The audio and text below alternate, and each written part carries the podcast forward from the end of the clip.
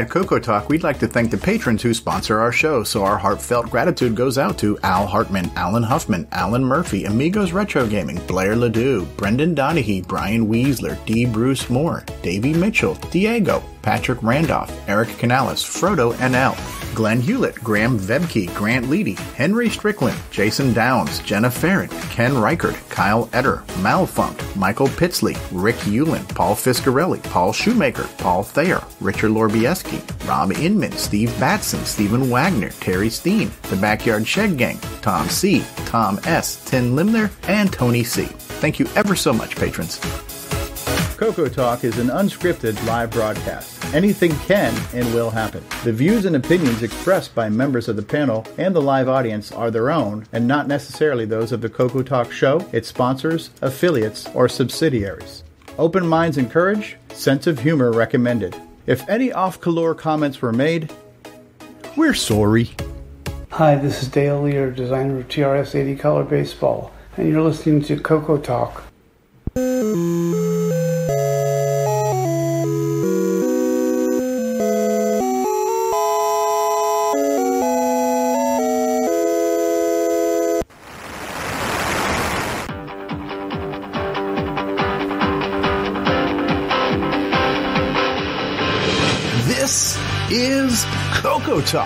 The world's leading live talk show featuring the Tandy Color computer. It's time to drop your socks, grab your real time clocks, and let's rock.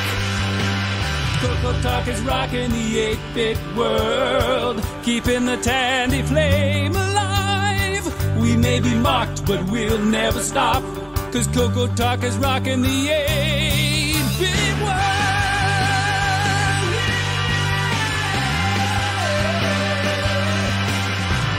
Good afternoon, everybody, and welcome to Coco Talk, episode 195. Brand new channels, lots of new stuff to talk about, but we're still coming at you live, and we're talking Coco. Coco Talk is rocking the 8-bit world, keeping the Tandy flame alive. We may be mocked, but we'll never stop, cause Coco Talk is rocking the 8-bit world.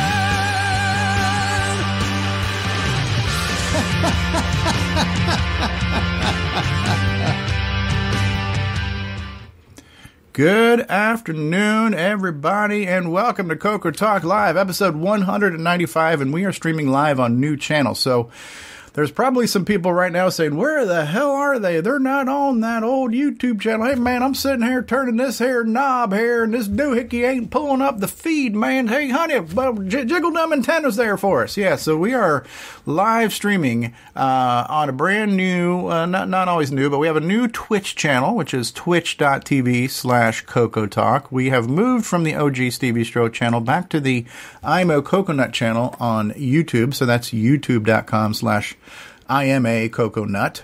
Uh, we're always on Facebook, and we're also on the Twitters and uh, and the Snapchats and the Instagrams and the TikToks and the J dates and all those other places that you'll find us. Uh, but we're here. We are live. Links to the places you can find us live will be in the description of this video, and hopefully the majority of our audience will find us and will come back. We're here. We got a great panel. We've got a hopefully good show for you today. That's still to be determined. But how about we go around the room and say, hey there, hi there, ho there, to the panel, to the Mouseketeers. How about we start in the top left hand corner with our backup streamer and engineer, a guy we can always count on, Mr. Mark Bosley. Hello, Mark. Hello, everybody. Thank you for being here, and thank you for always being that reliable rock where we can uh, count on you to keep this train on the tracks you- at all times. Did you start the local recording?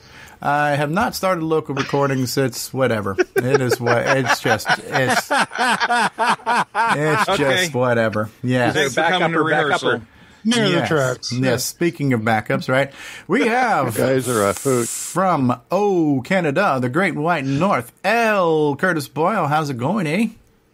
Hello, everyone. Uh, we did have a bit of a whiteout here. Uh, around the middle of the week, we had uh, not too much snow. It was maybe an inch or two of snow, but we had 110 mile kilometer an hour winds, about 70 miles an hour in our area. So we actually had you know wet, sticky snow making snowballs and blowing it so hard it actually rolled up into large snowballs all over the place. And uh, there was one part uh, just north of Regina that actually had 143 kilometers, which is you know getting to low grade hurricane status. So pretty rare for January. Wow, and there, there's the news and the weather from L. Curtis Boyle on at, at, at the tone. the From my time- helicopter high That's right. At the tone, the time will be two oh six p.m. Eastern Standard Time. Uh, we have a guy whose name is so nice. We must say it thrice. We're talking about you know him, you love him. Uh, and guess what? The new the new soundboard is not working. Who the wow. hell are you? Wow. Same old Coco Talk, new channel. Yes, well, you know him. His name is Nick Marotta. How you doing there, Nick?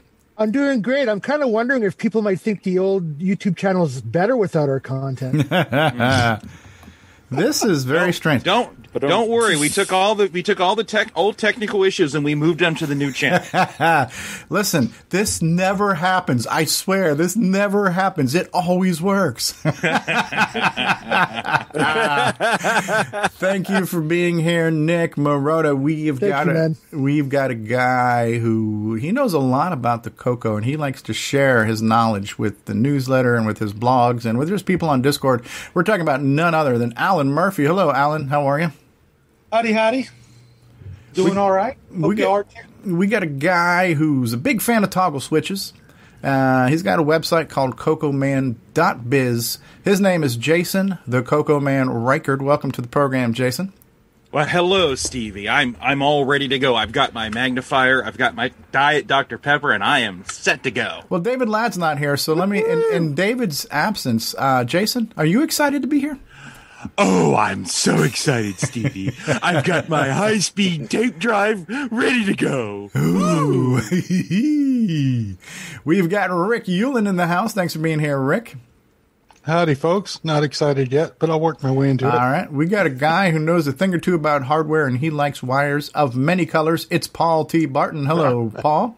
Hey, there we are. I like your shirt. I like that 40th anniversary shirt. Yeah. Yep. I posted a picture up on uh, the Facebook group.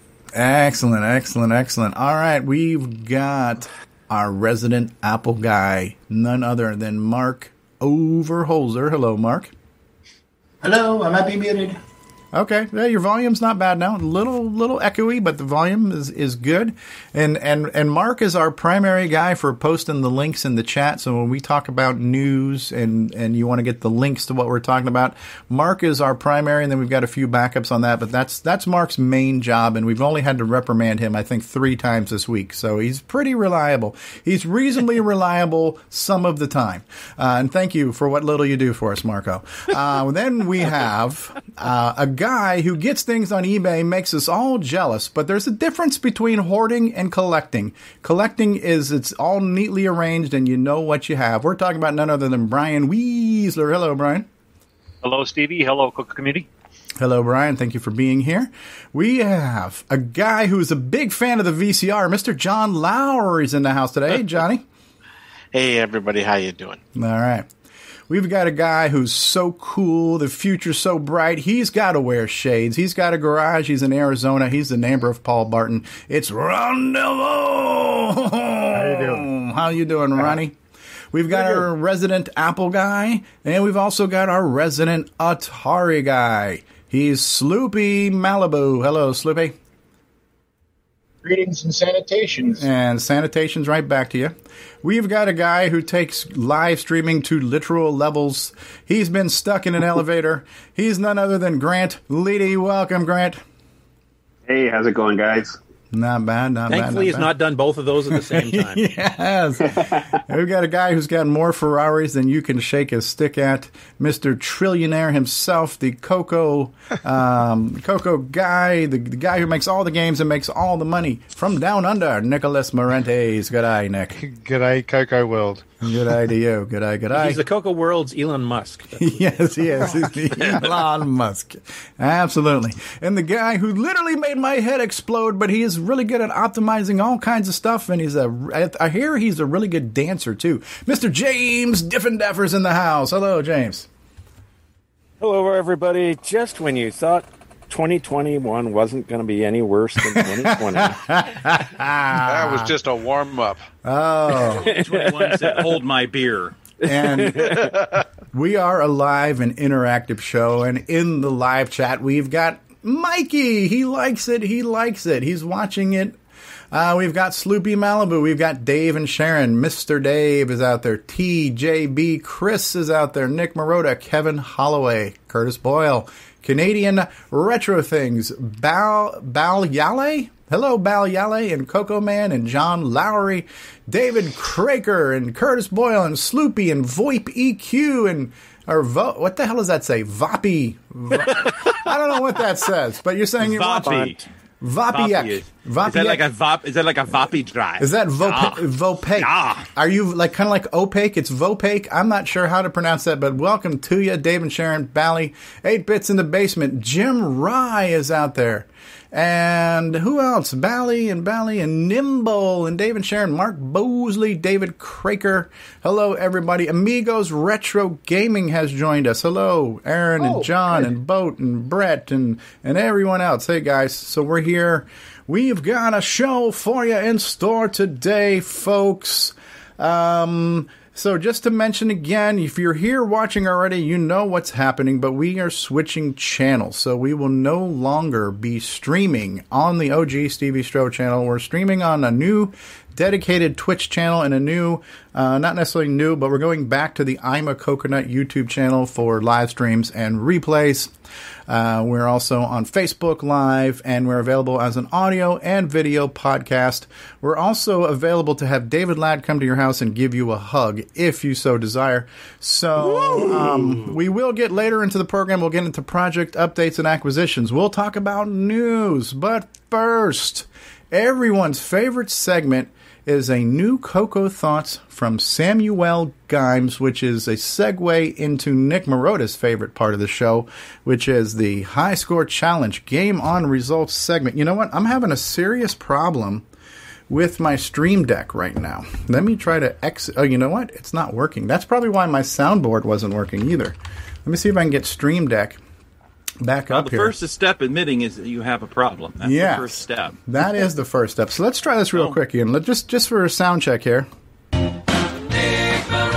All right. The reason why the button wasn't working is the software wasn't running.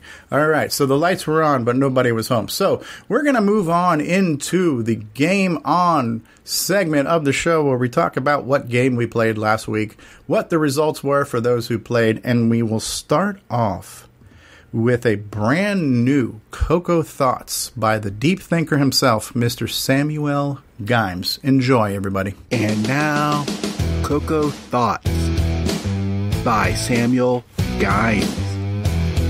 No worry about copyright strikes here. I saw him squatting there by my outdoor privy. I knew he didn't drink just too much iced tea.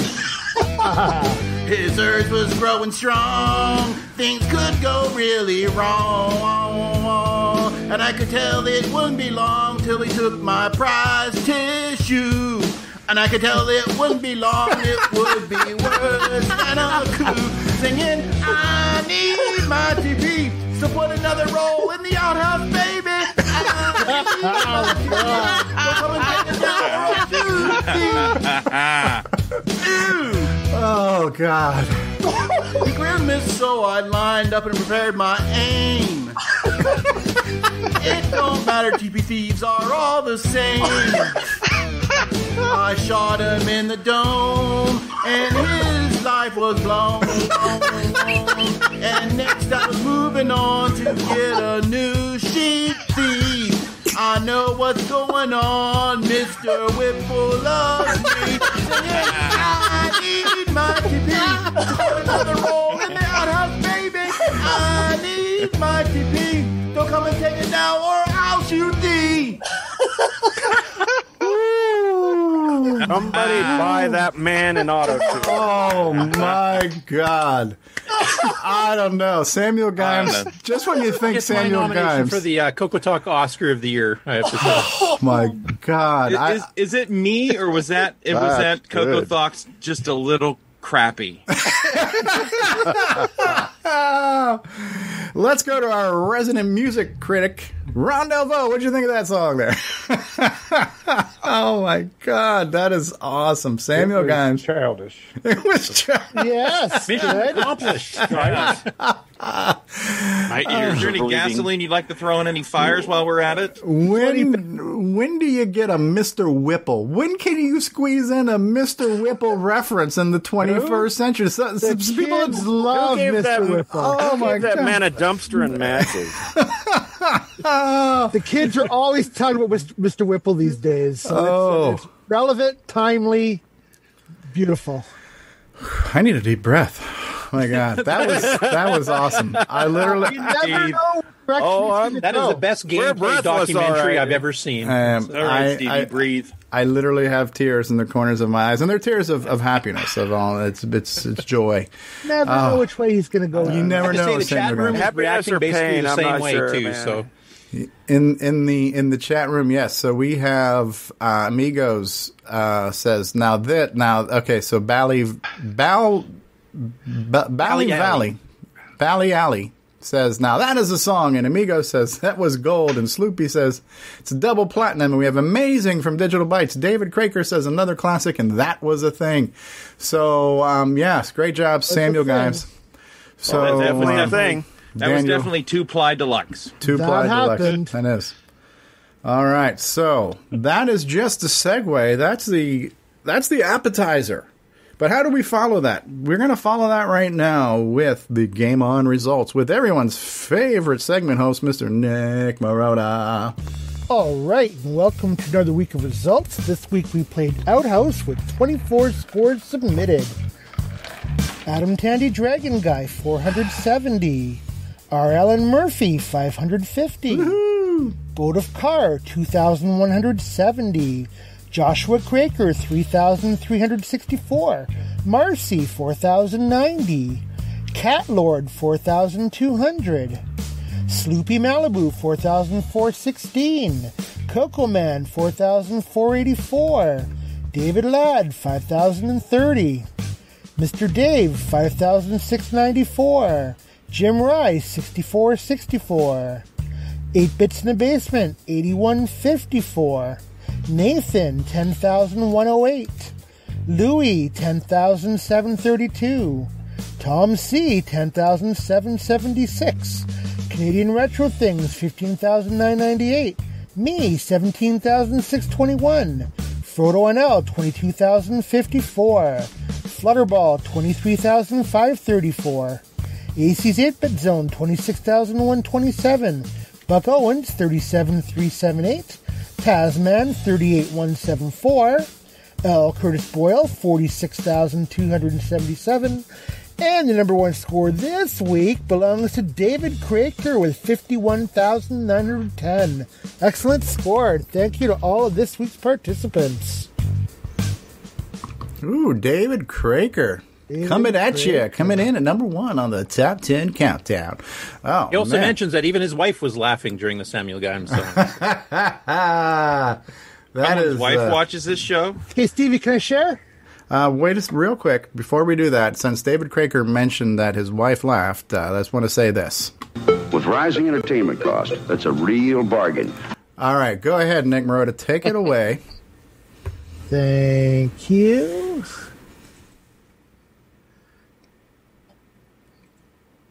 All right, so you should see my screen. yes, we do. All right. So uh, we actually had a couple of late submissions. One because he was too proud to submit his score until it was a certain level. I'm not sure what that was, and one just because. So I will post this updated version. We actually had Brian Weasler join us, and we had uh, Aaron from Eagles Retro Games join us. Excellent. So uh, that so this will be the list that goes up on the uh, website. The cutoff is really for me to make the video, but if any scores come straggling in, I will try and add them to the uh, to the to the list. And one thing I really liked this week, I don't know if you guys noticed, but we had uh, we had a number of family members join us this week. We had three sons. That's awesome. Uh, Joshua Craker, Nathan, and uh, Louis.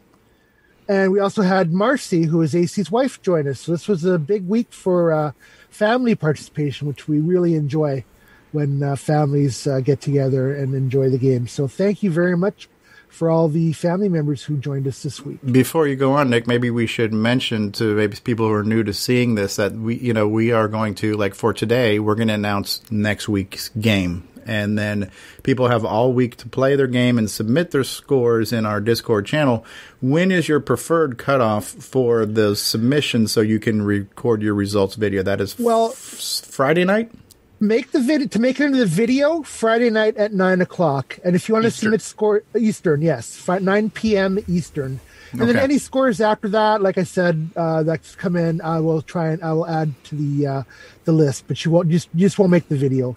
But uh, so nine o'clock Eastern to make into the, into the results. Yeah, because we've got to we've got to really whip up some Hollywood magic to get that video oh. going, and so there is there's time and money and expenses, and there's catering. Yeah, you know the special effects budget. is yes, insane. So. we, we, have to send that off to Industrial Light and Magic. That's it. Yes, the team Absolutely. at ILM. Okay. ILM did not so endorse that uh, statement by any means. So, uh, cool. So here's scores from back in the day from Rainbow Magazine. Uh, I will leave. I will. Uh, I will report the news and not not objectify, so you can decide for yourselves whether you think that's a reasonable score or okay, not. Okay, Rosalie Sikal. Congratulations, Rosalie Siclari. Siclari, Staten Island. Yeah. Staten. Uh, I, I, think these are legit. I have seen people in our Coco Club that used to regularly score in the six digits. I believe it could be done. I I, I, I, I do. I, I don't think these are too outrageous. So here's uh here's part of an ad, which also includes a quote from Hot Coco saying, I was totally taken by its originality, its outstanding graphics, its delightful sound effects, and most of all by its brilliant playability. You control part a spaceship that guards the outhouse, uh, blah blah blah bottom line, it really is one of the very best I've seen. So this so got a glowing review from Hot Coco, and they quoted that in their ad. Yeah, and Marty Goodman in particular, who's not normally known as being a game player, so that's that's pretty high praise. Yeah, um, Bally Bally Alley is asking uh, how did how were these scores um, quanti- quantified? Were photos sent in, or they just write yes. it in? Screen. You could take a photo of your screen. I'm talking about back out. back in the day for the rainbow. Oh, you just uh, no. It was more the trust system back in the it was, day. It was it was on the Honor system. Yeah. Mm-hmm. If you had any Honor and you told the truth. Okay. I know from the ones I submitted, I just you know sent them a letter. So so because that's, that's because what would you have had to have done? You would either have had to take a Polaroid, yeah, or take a picture on film and have it developed to mail in the photo. So that would have been a little bit of a process. So I guess you just wrote in and said, "Hey, my name is Bob and my score is six trillion, and I did it." Honest, right? So I'm pretty sure uh, that's what I did that one time. Jim Rice says anyone who scored 500k in this game is likely a TP hoarder in 2020. exactly, it, it, gave them valuable life skills. Oh, that was part of their training. Yes, yes. So yes. here's the review from Rainbow. Okay, and uh, it got favorable reviews. It's a winner, four stars. Okay, pure genius in presentation. Uh, I didn't like the darn pack. The darn I didn't read this before. The only complaint I had was the darn package didn't have a hole in it, so I could put it on the pegboard hook. Okay. Wow. Really? That's, that's it's probably worth noting too that this game uh, was originally uh, on the TRS 80 computer, the black and white one. So now we call that the Model 1 or Model 3 or Model 4. But the original monochromatic TRS 80 computer was the first version of this game based on everyone's favorite processor, the Z80. And so is this the Cornsoft group that did this, Curtis? No, Computer Shack. Computer Shack, yeah. Okay. So they ported their TRS-80 version to the Coco, obviously adding more color and sound and more animation and whatnot. But yeah, uh, similar to like Sea Dragon, which was first on the TRS-80. Um, this is uh, yeah, and that was ported to multiple platforms: the Atari 400, 800, yeah, the Apple II, yeah, yeah. the Coco. But other than the TRS-80 monochrome line and the color computer, did um, does anybody know did Outhouse make it to any other platform? Made Not it to Windows. Made it to Windows. Well, that's where now it is because of Erico. Yeah, the, the, modern. Oh, yeah. back that in the day. reminds me. That's a good. Thank you for that, Alan. Because the four, the top four winners Uh-huh. uh, will be notified by Erico. You've received a, a key for the Windows version of Outhouse. That's right. So Erico or I, probably Erico, but it could be me, will be contacting you through Discord to give you keys uh, for the uh, for the Windows version of Outhouse that Erico wrote a few months ago. I will mention don't- too in the chat. It's either I'm not sure if it's John or if it's uh, Aaron, but they said uh, the Tier City version one they think is even better than the Really? Okay.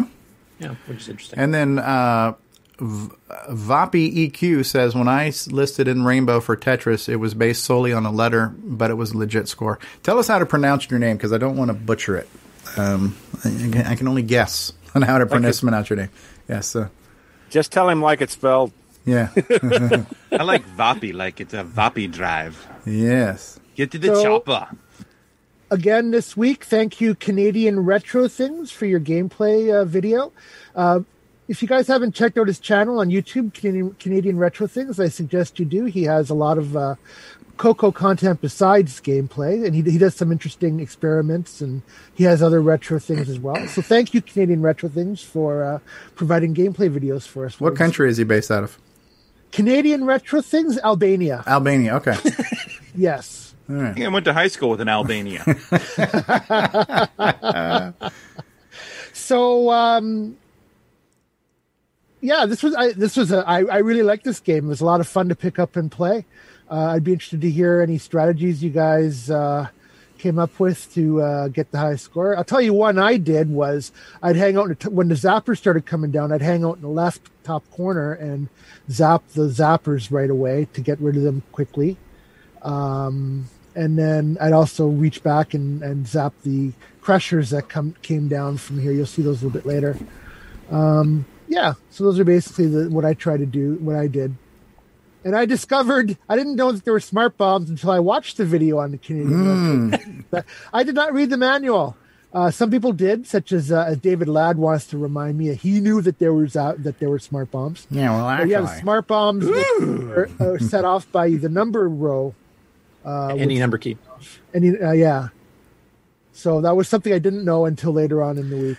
Now, what Because when you're in a panic, you don't want to like take time to try to hunt down the right key. You just want to slam the keyboard on the top row and hit anything. Right. And the smart bomb would eradicate everything on the screen and give you the points for them. No, neat, neat. What was the mechanic though? Did you have to hold down the button and then move the joystick in the direction you wanted to fire, or did it just fire in the direction you were facing when you pressed it? You had to be moving when you fired. That was one. That was one little thing. So you had not to be not point- quite. You you can actually hold down the fire button and rapid fire and just aim the joystick to where so you you fire. could kind of like, Oh, kind of like My, spiral my around. technique is I, I, didn't go up straight above the outhouse. I go down a little bit, and then I just start eh, you know, angling lower left, lower right, and I just keep swapping back and forth to shoot all the, the guys coming up to the, the outhouse, Mhm. and then occasionally fire to the side to take care of the bomb stuff. And for the first four or five waves, you don't even have to move. You can take care of the whole thing just doing that. Oh, so you can sit still and fire? Yes.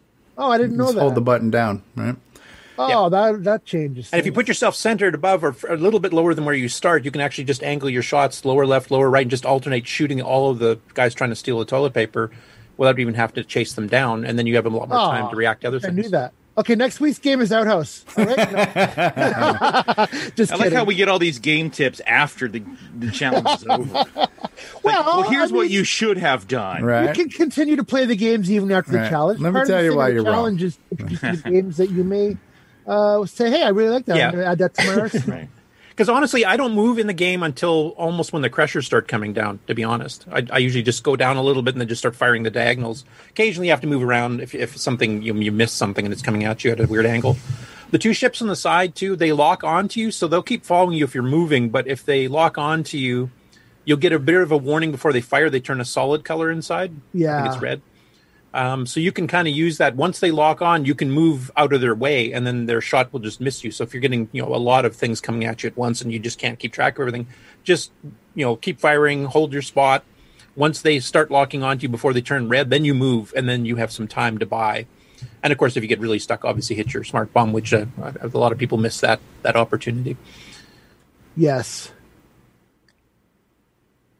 I don't know if there's any, if, if any comments in the uh, chat room. I'm Well, I have to David say Craker said he did the same as me, which I'm assuming he's talking about the just sit in one spot and just change your angling, firing. remake is pretty amazing. Yeah. Uh, but I was very surprised in the original the first time one of the fireballs hits the outhouse. 'Cause I wasn't used to that from the Windows version. Oh, where it completely destroys it in one fell swoop. Yeah. In the Windows version. Can't you shoot your own outhouse? Yes. But you can't do that here. Well, you can't. I mean, nothing happens if you do, which is Thank goodness. Now, Yeah, how so did David Craker said he did the same strategy as me. Eight bits in the basement. Uh, his son Louis said, "Look, Dad, this is why you're crap." And then he did what I did too. oh, nice. Nice use of the word crap too. If Right. you did actually say that. How did he? How did how did he get more toilet paper in his outhouse? Is that when you clear a wave, you get bonus When you TP? certain- no, at certain no points. score. Certain Okay. scores you get uh, You get bonus paper. bonus But rolls, sh- as they're called. Yeah. But you can only have 250 max, Okay. Yeah. so you'll get bonus up to 250. Right. So the That's- number underneath the outhouse is the number of sheets you have on your roll, and you're obviously trying to prevent those from being taken away by these two um, TP hoarders. And it looks like the squatter will use between three and six sheets, I believe. yeah, I call them COVID overreactors. I don't call them TP orders. But, uh, Well, the one guy pulling it out is just being wasteful. Like, you know, Yeah. what's the deal? and I have to laugh. One person thought the goal of the game originally was to protect the people so that they could use your outhouse. I thought, I thought, you know what? In this cruel world, that's a really, really nice way to look at it. Right. oh, that's. I'm sorry. I had to laugh at that. That was funny. yeah, I saw that too. That was funny. You're yeah. So you're basically an interplanetary outhouse defender here. You've decided to come to the planet Earth and just protect this one outhouse's toilet paper. Um, you know, I'm assuming this alien race is so advanced that excrement actually becomes a fuel for their spaceship. They're the ultimate in recyclers. That's what I'm Right. figuring. Well, kids love space, so you Yeah. gotta get the space angle in there. that's it. Well, when you do find yourself in this, you know, you, situation, you know, you you know, you know, you're in a definitely odd situation playing this game. Did you say urine? I see what you did there. this game was way the heck ahead of its time. I know. It's very a lot of foreshadowing going on here, right? Oh, it's a my. really fun game, though. absolutely. Yeah, it is. I'm And, trying to remember uh, where it was too. There's a good interview with the author of it too, kind of explaining how he came up with it because it's one of the very few video games he did. He wasn't really a video game programmer at the time. Well, are you talking about this version or the TR, the Model One? Well, both because he did he did both. Oh, he did uh, both. Okay. He did help program the uh, the Coco one as well. But Right. just coming up with the concept, there's an interview that he did, and I can't remember if it was 80 Micro or what it was. Unfortunately, I didn't get a chance to find it before the show, but Yeah. if you can find it on the web and if you do a search for it, you probably can. It's actually a pretty interesting interview. Very cool. Good times. Good But times. yeah, the blue, the two up at the top is the number of smart bombs you have left. So I don't, I don't know if, what I if I saw that number before I knew there were smart bombs, or I, obviously I didn't. I thought that was just a, some type of cattle or something that was going to come around. Yeah, the cows that come. you know. that was how many And steers I scores- had. At, at certain scores, you get bonus men and you get a bonus smart bomb at the same time too, so you can actually build those up as well as your toilet paper bonus rolls. yeah, And David Craker says, shoot the stuff in the sky first. Of course, blast the people in between, but you can lose a bit of TP without instantly losing the game. yeah. And then Ken just Reichert's asking the same question a lot of us did is there are smart bombs? Smart bombs, but not smart players. yeah. Mm. That's that's that's why you have to read the instructions, which I didn't. Yeah. Or I watch. don't know. I video- figured or that out even back in the day, though. So I'm kind of Yeah, well, I I figure I'll just wait till now, and Curtis can tell me what I did wrong. And, and for those of us who are watching us now, because we were we're on some channels that are new to most of you, please make sure you're subscribing and following and clicking the notification options on the uh, YouTube and Twitch channels. So um, this show has its regular schedule of Saturdays at 2 p.m., but we also do a lot of spontaneous stuff. Um, you know, the gameplays and live streams and interviews and other things like that too. So. Uh, to get notified, make sure you hit that like, subscribe, and notify button. Don't forget like to like uh, and subscribe. That's right, whatever it's called, yes. the Crushers. Uh, Buck Owens affectionately referred to as the birthday cake. The birthday cake. So I, I really like the P mode switches whenever it tries to do effects or the smart bombs and stuff. Right. It was kind neat to see that you know they were trying to use as much of the Coco as possible. Yeah, yeah, yeah, yeah, yeah. Yeah, that was a common thing. Is that the only way to make them, you know, make a visual change on the screen was to do something like that, you know. Uh, but it's cool, and in this case here, I think they switched to the one that had the white border too, so um, it didn't wasn't like going from like black and white to a green screen or something, you know. So it did, did look like a little quick palette hack going on there.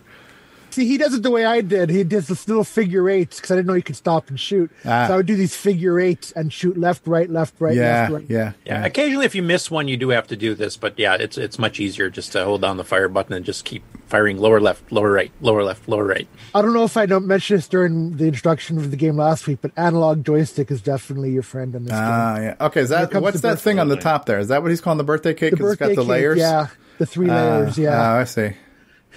Really, they're called crushers, I believe. Okay, the But, birthday uh, cake. It's a wedding cake, basically. It's coming to crush your dreams. No, I'm just kidding. Yeah, That's right. now, is it just me? As you're looking at the guys walking, do they look like they're wearing like karate gis, like they're martial artists? I think they're fans of Rush during the kimono period. Yeah, right, Well, so- right off screen is where the dojo is, right? yeah, right. So so, can those zappers shoot the house if they get too low? I don't know.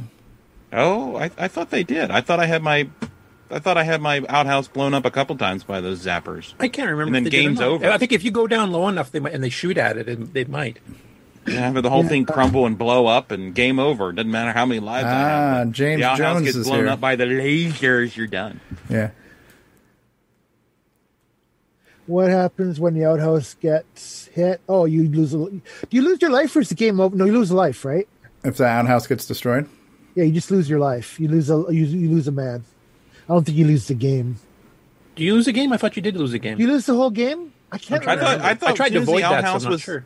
As soon as the I've had this happen several times. As soon as the outhouse blow, was destroyed, game was over. game Yeah, over. think yeah, I that's think right. you're right. It didn't matter how many lives I had. I guess Hmm. if I was out my outhouse, I was up uh, up the creek without the proverbial proverbial paddle. I guess. Yeah.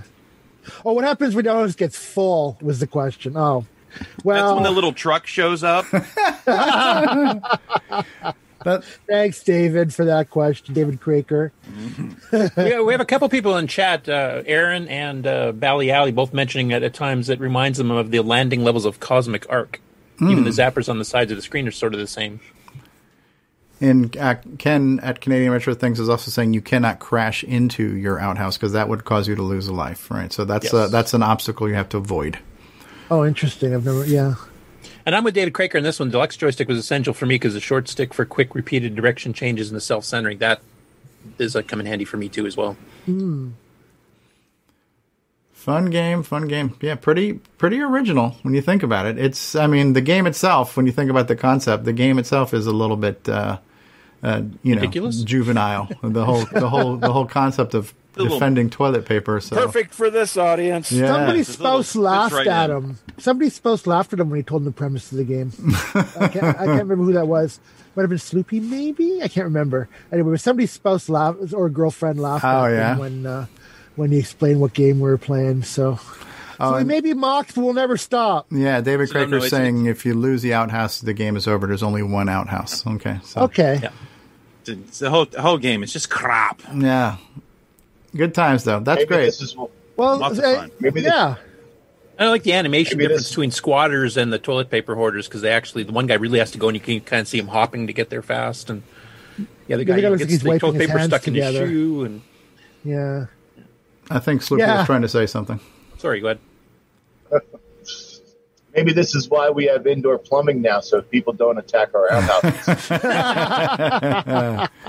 Yeah. Yeah, I don't know what world it is where toilet paper is in such, such short supply, but In a world where toilet paper is in short supply and aliens are floating above your outhouse. Well, and Nick that's Marotta maybe might have been it might have been Ken uh, from Canadian Retro Things that mentioned that comment about the family because he said my my entire family laughed Oh. at me when I told them. in Oh. his video he said that, didn't Oh he? yeah.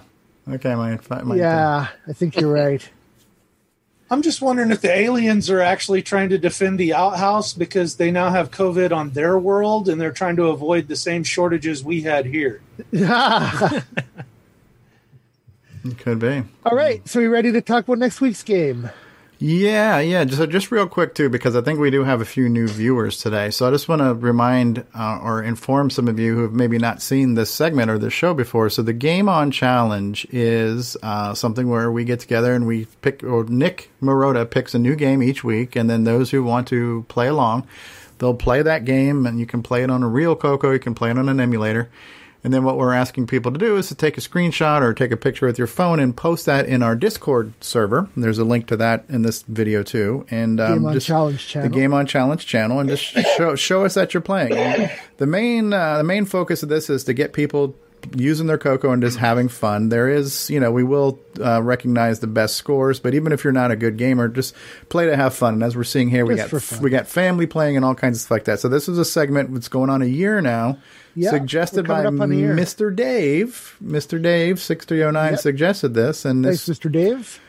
and uh, it's been you know it's been a lot of fun uh, just playing games that you might not have played before and then getting a lot of people playing together and kind of sharing the experience so it's a great I also do. I also do take suggestions. In fact, our game next week is a requested game, and uh, I also keep a list of all the games we've already played. I keep that current in the Discord channel It's pinned as a pinned post. So we don't Ah. want to we don't want to revisit games quite yet. So, uh, uh, but if you have a suggestion for a game, send me a direct message in Discord, and I will uh, add that to the list. And and uh, and I love to take suggestions because that way I know I'm pl- we're picking games that uh, the people want to play. No, so, okay. Well, plus it gets you a chance to try some games even you haven't tried. Nick. Like there's been some new ones for you. And There's even one or two that I haven't played before. So Next week is actually one that I haven't played, uh, but it was a, re- a request. I checked it out and it looked pretty cool. So it's gonna we're gonna do that one next week. all right and speaking And- of next week So let's Drum talk roll. about that game. So uh, let me just pause this. So I picked a pretty obscure screenshot. Whoops, I did it again. I picked a pretty obscure screenshot. Uh, so if you guys can uh, tell me what you think this is. Any- oh, any okay, this is Kron Oh my gosh, you guys are good. I didn't expect you to, to get it. Yes, this, this is the light cycle arena from Kron it is. And then I went to the There's more the- obvious ones. there's Very the tank, good. tank maze This game was requested by 8 Bits in the Basement. Thank you very Okay. much for your request. So, yes, this is obviously a Tron clone. Um, One of two we it's had. one of two Tron clones. I played the other one called Electron. Mhm. I don't know if it's the other one. I played another one called Electron as Mhm. a kid, but I never played Kron.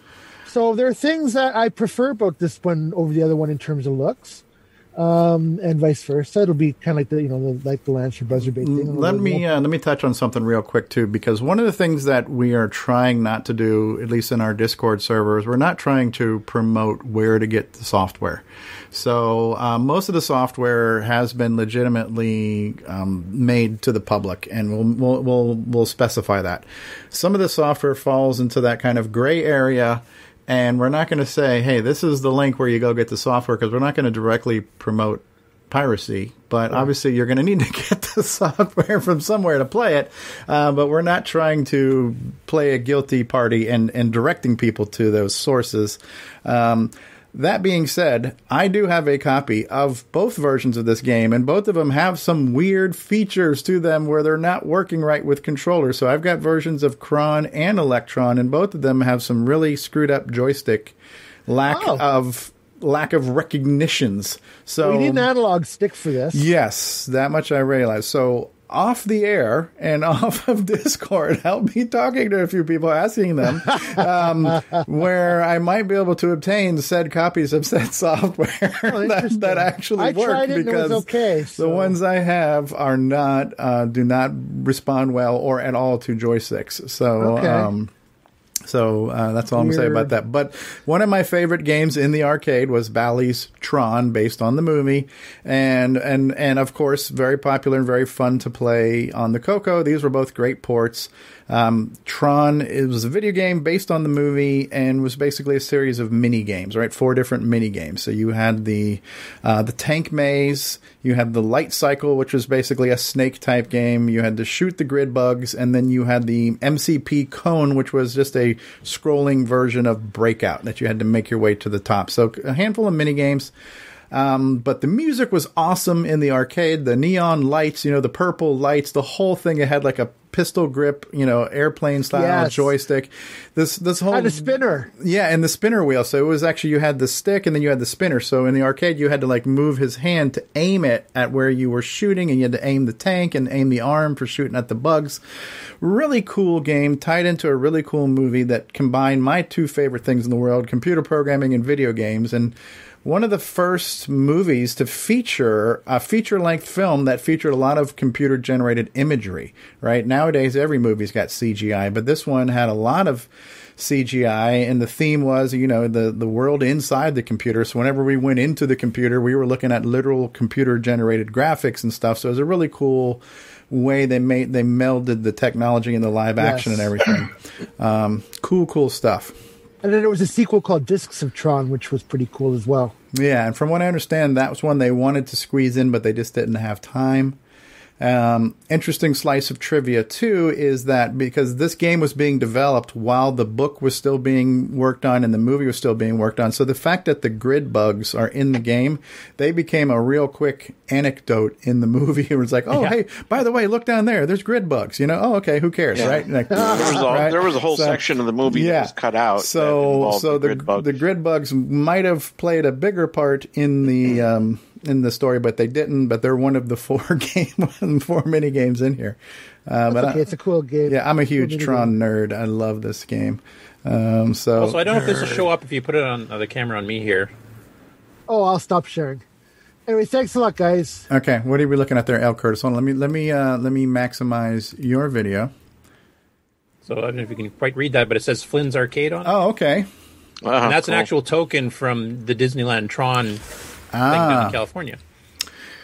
So um, I'll show you something in a second, but um, That's the other side. one one of the dream come true for me was when I spent about three years working for a company called Digital Domain when they opened up a studio in in uh, Florida where I, where I live, and so Digital Domain worked on the sequel to Tron, which was called Tron Legacy, and that was already kind of done before we moved to Florida. But I ended up getting to meet a lot of the people that worked on the visual effects, the uh, the producers, and a lot of the technical directors and artists and stuff. And so I got to kind of like shake the hands of the guys who did the work. And um, and I actually, when my dad came to visit one time, I had a Blu-ray copy of the movie, and I got everybody to sign it like in a silver sharpie. So it's like these are like you know when you're working with somebody, you don't want to be like, "Hey, dude, can I have your autograph?" Because like, dude, you're, you're my coworker, right? But it's like really cool when you say, "Hey, my dad, can I get this for my dad?" You know, I kind of wish I got one for me too, but I was too proud to do that. But I got my dad an autographed um, copy of of Tron Legacy. Um, that was all done out of Vancouver before we set up the shop in um, in Florida. But a lot of people from LA and Vancouver ended up coming to our studio there, so it was kind of cool to know some of the guys who worked on the new one. Um, and then speaking of show and tell, I'll, I'll show you real quick. Um, I've got some of my original Tron action figures. They happen to be right here, so I can grab them real quick. So.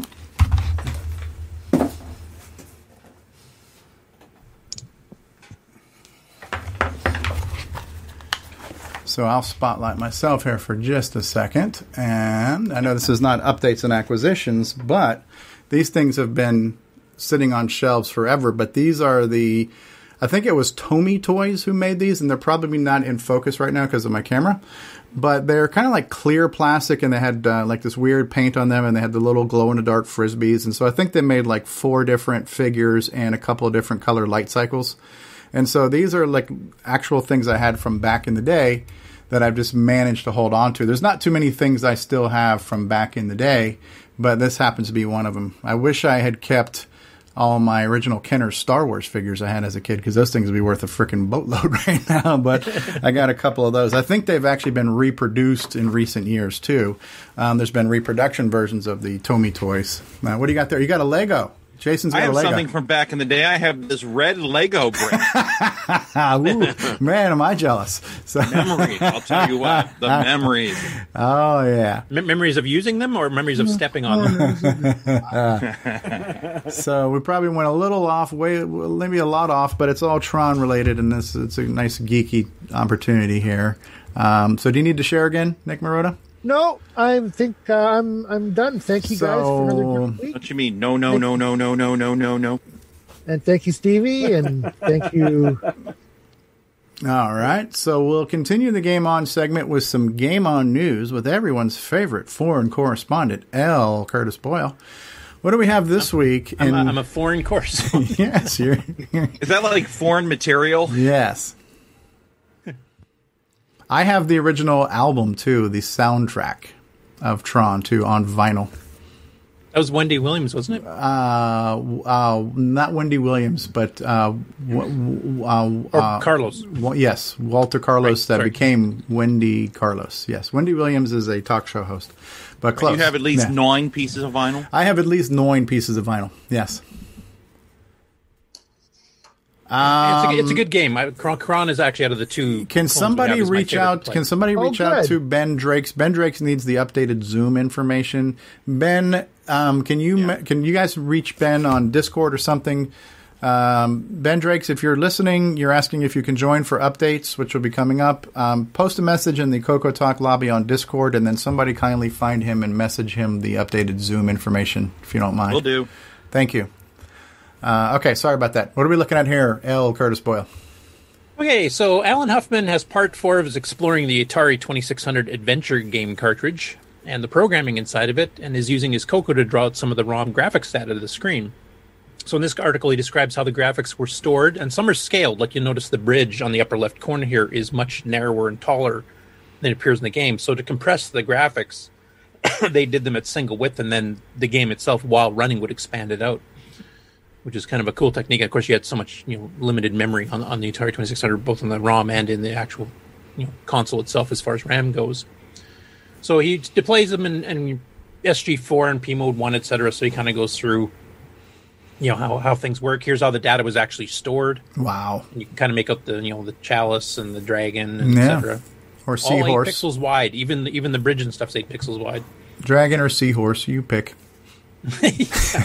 we we used to call it a duck or something. I think, a demented duck or something. I can't remember. what we it. Quack, quack. What the duck? Beware the ducks. Yeah, it goes like a deep dive. So here he's doing it in semi graphics. That is cool. So he's got the bat and its two different wing displays, and he's got the numbers and the key and the bridge, which of course it gets scaled. But he couldn't create the the created by Warren Robinett, so he went into a P mode one screen instead, so he could fit that particular graphic. Okay. And the way the routine works is if it has a zero byte stored, that signifies like the end of something. Well, the spaces wouldn't work as as spaces because a zero byte would show up and it would just cut the message off. So he actually had to insert those little weird periods, Oh, the see in the actual cartridge. Okay. So that was his way of getting around his own routine, basically to to do it. So that uh, that actually is a graphic in the game. And then he's got his basic program that actually does the conversion and, and shows how everything's done. So it's a pretty interesting article, both from the point of you know using a Coco to actually render the graphics again based on the original ROM cartridge, but also just a good you know deep deep dive into the coding of Adventure itself. Absolutely. In- interesting article. Definitely go check it out. Allen Huffman's at it again. yeah, he's been busy. Next, and this is another um, conversion. so Robert Sieg has been doing a ton of MC10 stuff, especially with the uh, the 128K cartridge and the new SDC uh, MC10 cartridge as well. So he turns out that Minecraft graphics are stored as 32 by 64 blocks. Now the Coco and the MC10's native SG4 resolution is the same resolution, just flipped. You know, like XY axis flipped. So ours is 64 by 32. So he used his 256 color BMP converter that he's been showing some of the results of for the last month or two, and he converted one of the Minecraft characters in flipped it sideways so it fit proportionally Right. correctly here on the MC10. So who knows? Maybe we'll get a port Yeah. of Minecraft to the MC. This is what would be known as a skin, right? So your character is basically a, a block stick figure, and then you can get different skins to put on them to make them look like things. So this is a Minecraft skin that would go on something. So, um, so apparently MC stands for Minecraft. It's the Minecraft 10, right? So, so 2D Minecraft coming your way soon. I don't know if Robert's watching or listening, but I need to reach out to them because this guy, he's been on before, but he's just doing so much crap. We need to get him on. This guy is a machine. You know what I mean? He's doing all kinds of image converting. He's he's doing like 256 color stuff for the Coco 3 composite stuff. He's doing MC10 conversions. He is like freaking the Ed Snyder of the digital world, man. He's just cranking out stuff all over the place. He's like another Cylon. So, um, uh, if- even on the MC10, I mean, he's definitely Yeah. giving Jim Gerrie a run for his money. yeah, lately, so- yeah, yeah. So, Robert, if you're listening, we'd, we'd love to get you on, and I'll have to reach out to him. Actually, Ron Delvaux is our booking agent, so maybe we can get Ron to um, to work. We can on have that. a little lunch date. Yeah, set set up some lunch with him. Uh, take him out to Applebee's. Uh, you know where he lives? I don't. Do you? I don't have a clue. Are you asking, or is this a surprise? Yeah, like no, you know? I just wondered. Oh yeah, no, I'm, I don't. I don't. Uh, um, but yeah, that would be great. We need to get Robert on and just talk about all the stuff he does. Man, this guy is freaking amazing. So. Uh, cool yeah, I mean, stuff. to be honest, and in my case, like I know at the, the early years of the show here, we used to you know joke about the MC10 somewhat, you know, because it was you know the Coco's little brother and, and not quite compatible, et cetera. But with some of the hardware additions and some of the software and, and updated BASIC and everything else I've been doing lately, it's a much more interesting machine, I think, nowadays than it has been in the past. And um, even for some of us that were you know kind of curmudgeon- curmudgeonly about it in the, originally, it's actually pretty fascinating what we're doing with it now, and it's much easier to use with all these you know SD card readers and stuff too, extended BASIC with graphics, etc. So, I, I, it's definitely seeing a resurgence. yeah. Faster than a Coco 2.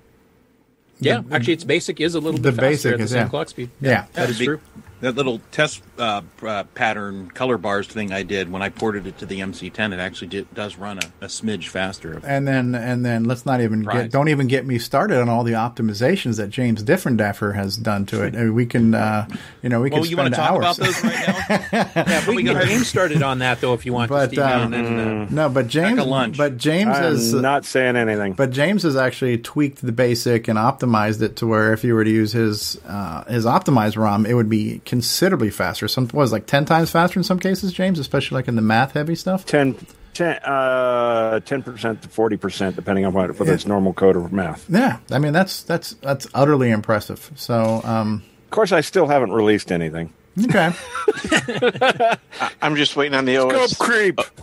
Just waiting on the OS three release. Right, OS three, right? So we're well, almost James, there. I, actually, a side question for you: Have you been in contact with the people that have been doing the ep- updated MCX Basic stuff to see if they can incorporate some of your changes as well? Because I mean, they're adding extended Basic and everything else anyway. So I've posted a lot of what I did on my blog, so he he could read it there. It's like Well, I'm just wondering if you guys had thought, of, or if you'd thought about collaborating with them, No, getting some of your updates I- into their updated ROMs I since they're haven't. actually putting them out. So, I haven't. okay, there's your answer, Curtis. okay, All right, no, I was just curious. cool stuff. Hey, next up. And I just got literally an email while the show was on that there's another update to this. I haven't even had a chance to read it, so I'll take a quick look at it here. But basically, uh, Guillaume's actually done an update to the MNLN, the mainline program for all the Sierra games. Okay. Because one of the problems was if you played it with sound, it would basically lock the Coco up until the song's finished. You couldn't do anything. You just had to wait for it to finish. Okay, So he's actually put in a little patch that hotkeys it so if you hit the space bar, you can abort the music. Okay. But that way you can leave the sound effects on. okay, So, so it's it's nice because I mean the option on the command line is you can have you have a dash M for multitask, which basically means all sounds disabled. So basically, you got no sound effects at all. The game becomes a little bit more boring. This way, at least you get the both of Beth worlds because you can you know have the sound turned on. There's some shorter sound effects that don't take that much time. But if you do get music, if it's the first time you're playing it, you'll go, ah, I'll listen to this jaunty little tune. And then afterwards, when you get bored with it, you can just hit the space bar to abort it. So I'm just going to quickly check my email here Right. and see what he mentioned his update is. it would be neat since he has the source code obviously for him to do this. If you could somehow get a hold of him curtis speaking of collaborating and you are the king of optimizations for NitrOS-9 level stuff. Already on it. okay. Oh, sorry about that. So um, now I'm, I, this is also screaming for sound chip support because it should already be built into the engine and there are chips that are you know like the uh, gmc which is literally the same sound chip that was in the tandy 1000 it would be nice as a secondary wish list to have the these games play real background Yes. music that you don't have to worry about interrupting. Now, one thing I have to find out, I haven't looked at the sound uh, data files to see whether all of the data for the multi-track is in there and we're just playing the melody voice, or if, or if they stripped it for the Coco version. I don't know yet. he probably knows better than I do because he's obviously been playing around with it more than I have lately. Um, In anyway, his patch is mentioned as he's managed to get it to avoid unwanted keystrokes. I did notice that because sometimes if you held down the space bar a bit too long, you'd get key repeat firing off, and then you'd get a bunch of things happening in the game you didn't want to do. And he's replaced the space bar with the break key on his newest patch, Hmm. Okay. which is probably a bit better because the space is used more often in the gameplay because you have to actually type commands in. So. I will mention too. This patch will be on the upcoming Ease of Use Beta Six, which I'll Oh. briefly mention a little bit later. in Nice, the nice. I'll just real quick for me the Sierra Online games was what caused me to leave the Coco. Because now we had games with 16 color and music and animation and I didn't know they were on the Coco to be honest with you. And if they were and I saw them I probably would have been really disappointed because they're slower and the music wasn't as good. But seeing the Space Quest and King's Quest on the Tandy 1000 that was like mind blowing for the time like 1986 seeing 16 colors and three voice music coming from the Coco world, that was literally like a quantum leap in computer gaming. And so I was like, okay, bye bye Coco, hello Tandy 1000. And that's what caused me to jump ship was these type of games here. And these some of my fondest memories, other than Coco gamings, are the old Sierra. Um, yeah. One, one thing that always confused me about the Sierra games for the Coco, the official releases, which is Leader Larry and King's Quest 3, is that they defaulted the game. Now, we, the engine is running a bit slower because we're running on a 1.78 megahertz 6809 versus, you know, well, 4.77 or 7 point whatever Mhm. megahertz Tandy. I can't remember what speed they ran it Um, but basically, they have the default speed not fast. Like there's, there's I think Oh. slow, normal, fast, and fastest, and Okay. they have it on like the third slowest or second slowest Okay. by default. Now you can go change that in the menu, and it's or still you could a bit just ty- you used to be able to type in slow or fast or something like that too, couldn't you? Uh, could be. I always just use the, the Yeah. menu because you can Yeah. bring down the pop down menu. But I don't know why, knowing that the Coco would have been slower in the first place because it's just just simple speed of the CPU, why they didn't default it to a faster one because it actually made it look worse than it it, it is. Yeah, yeah. So to me, it's, I think I saw once or twice when I started dabbling in the Coco Three stuff, you know, in the past couple of years, and I was still kind of turned off. That it's ah, my, you know, I just have a certain memory of how things looked and felt and sounded, and the Coco Three didn't quite deliver, so I never got into the Sierra on the Coco. But I'm obviously interested now if they're getting optimized and they're going to be on the build and everything else. Is the GIME chip going to do any good uh, running this What do you, what do you mean, Ron? horsepower? Well, It- the, it's running on the GIME chip, or do you mean the GIME X? Maybe. Yeah, that's what I mean. The GIME X, the new one. well, the GIME X would make the whole computer faster, right? So- Would it have the horsepower to play this Um, without it worrying? Yeah, I mean, the, the GIME X would add the option of doing 256 color, but because of the way the screens are mapped in, it would be quite a rewrite to get that to work. Um, so you could, I guess, tech, you also have to use the newer engine too. Like this is the old 16 color engine that's being disassembled, etc. and all the games that have been ported have to be compatible with the older 16 color engine. So that's why we've got ports of some of the games and some of the homebrews and stuff too. But you won't get the newest, you know, King's Quest Five or anything like that because that was on a completely new engine they did for 256 colors and higher palettes and etc. so we'd have to get that ported over, which is not not done, and you'd have you know some memory issues because we're an 8-bit CPU, and anything that ran that new engine I think was 16-bit or higher for the most part. Right. So the- no. Well, the, I, I would say probably not. It's probably not impossible. It would be a lot of work. Okay. That'd be kind of neat. We had a, we had a question that's, uh, to, to to do a how how to homebrew uh, in AGI. So yeah, for those who aren't aware, these early games were based on something that was called the AGI or the Adventure Game Interpreter. And the brilliance behind this was is the entire game was basically a set of data files and scripts, and so the game was a set of files, and all you needed was a single binary that spoke the language, and and then all the game data would play on given platforms. So they had AGIs for MS DOS, they had the AGI for the Coco 3, they had it for a lot of the 16-bit platforms like the Atari ST and the Amiga, uh, and even the Apple II GS. So there were a lot of 8-bit and 16-bit systems that played these games, and they didn't have to rewrite the games. They wrote the games in a clever enough way where the game was written in kind of like a game engine, so to speak, and you just needed to recompile that game engine or that interpreter for the given platform for them to run on. And so that is why we have so many of these games on the Coco 3 is that the games exist. And uh, as long as we have a, an interpreter that runs on the Coco, we can play any game written for the AGI format, the arcade uh, adventure game interpreter. Um, and and uh, Alan was asking, it would be cool to get a, a demo on how to make an AGI game. They're they're probably out there on YouTube somewhere. Um, Yeah. like I will mention too the the, the the homebrews that have been made. There is a, a, a set of a utility suite for Windows that actually lets you script the games, draw the graphics, everything else for the AGI engine, and that's actually a public dem- or a, a freely available thing for Ah. the homebrew games. And that is actually on the Color Computer Archive. So if anybody who's running Windows is interested in making their own game, you can download that that suite of utilities to actually create the games, and they will run with the Coco engine. Ah, that's neat. What what I liked about these games too was that you know um, the uh, my first experience was on the Tandy 1000 or it's called the PC Junior, which still did not have sprite hardware. So this was all done in software rendering of the screen, but you had foreground and background, so you could like walk behind a tree. You could like walk th- semi three dimensionally, like off into the distance up Yeah, it was towards the top. kind of like a multi-layer thing. You could walk in front of trees, behind trees. So it had this whole multi-layer thing that was actually more advanced than you could get in regular hardware sprites or tile sets and stuff. So it was pretty cool. Um, and you know the graphics got more advanced over time. A lot of them first just looked like they were drawn with the draw statement and paint statements to get them up on screen. But you had this feeling of immersion where you could be in front of and behind things, and you know deeper into the scene and stuff. So it was a really cool thing for the time. You look at it now, it's like, oh my god, my eyes hurt. But back then, this was like, oh my god, this is amazing. You know, so. Um, I remember when they came out on the Coco, like I think King's Quest Three actually is the first one that came out, if I remember correctly, and uh, just seeing that level of graphics detail and, and the multi-layer planes. Yeah, you I think the they Coco, started off as like a 160 by uh, something resolution, and then they eventually got into the 320 by 240. But originally they were even like 160 pixels Yep. wide, which is pretty low res when you think about it.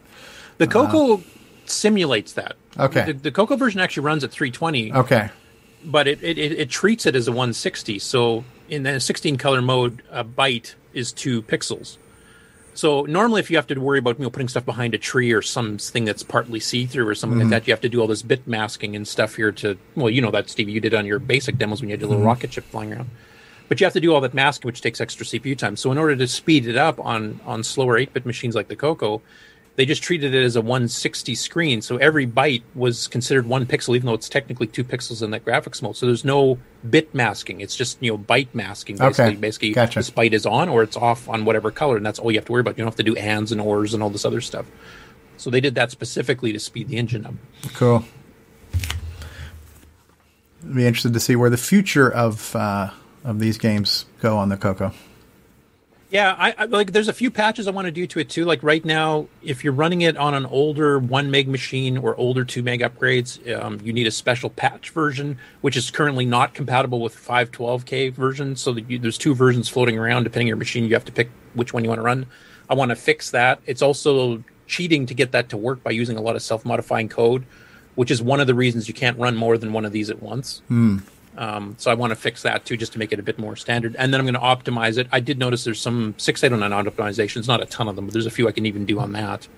And then uh, obviously a 609 sped up version would help. I mean, running it right now under NitrOS-9 609, you do get native mode, so it is running 10 to 15% faster to begin with, which is a help. Mhm. I also want to change it so it defaults to the fastest, so it actually runs more like the Tandy 1000 version out of the box rather than this slowed down version. Like I said, I still don't know why they did that. And then also, as you mentioned, we, you know, supporting some of the sound cards and, and seeing we get some of the three voice music in there. Cool. Okay. Probably spent longer on that one article than necessary, but that's what we're here for to report on the news and then discuss as necessary, right? So, Expand. Hey, at least it wasn't about the MC10. I always thought I'm thinking about top, optimizing the basic for you know, King's Quest. No, never mind. Uh, Next up, Sheldon McDonald, who's been fiddling around with the old uh, semi-graphic stuff here in assembly language lately, and he's also been doing his, his semi-language uh, learning series.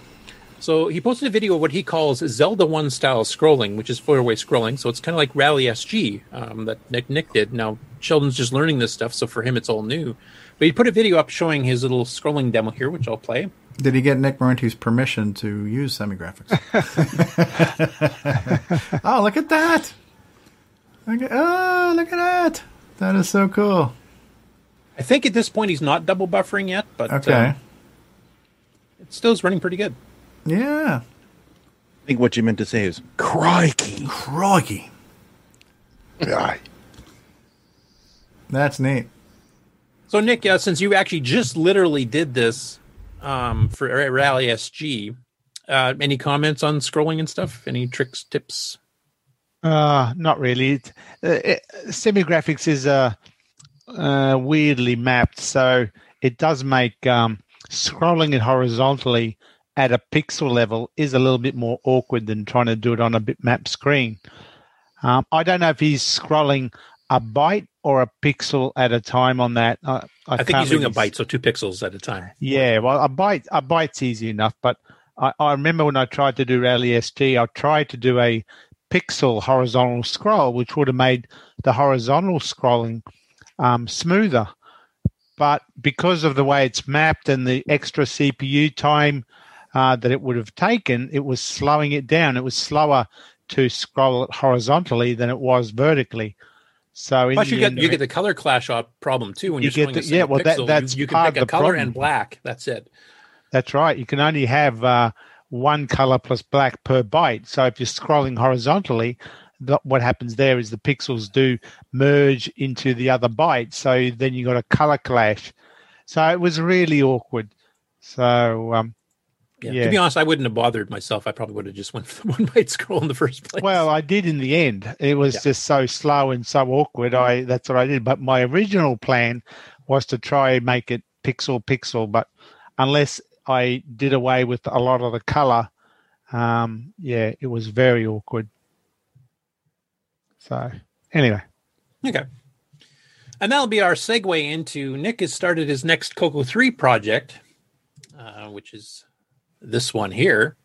Ah, so ah, I will yeah. let Nick, Nick take it away. Um, if you want me to scroll to certain screenshots or part of the. Ah, yeah, we'll leave it there. I'll just talk a bit, bit about it, I suppose. Zero Hour is my latest uh, game idea, and as I, I mentioned in the uh, on the website, I was it was time that I got into another game, and you know my my desire to buy my fourth Ferrari was uh, high. yeah, those so Ferraris don't thought- pay for themselves. So you- That's you- right. So I had to get a have to get another Ferrari.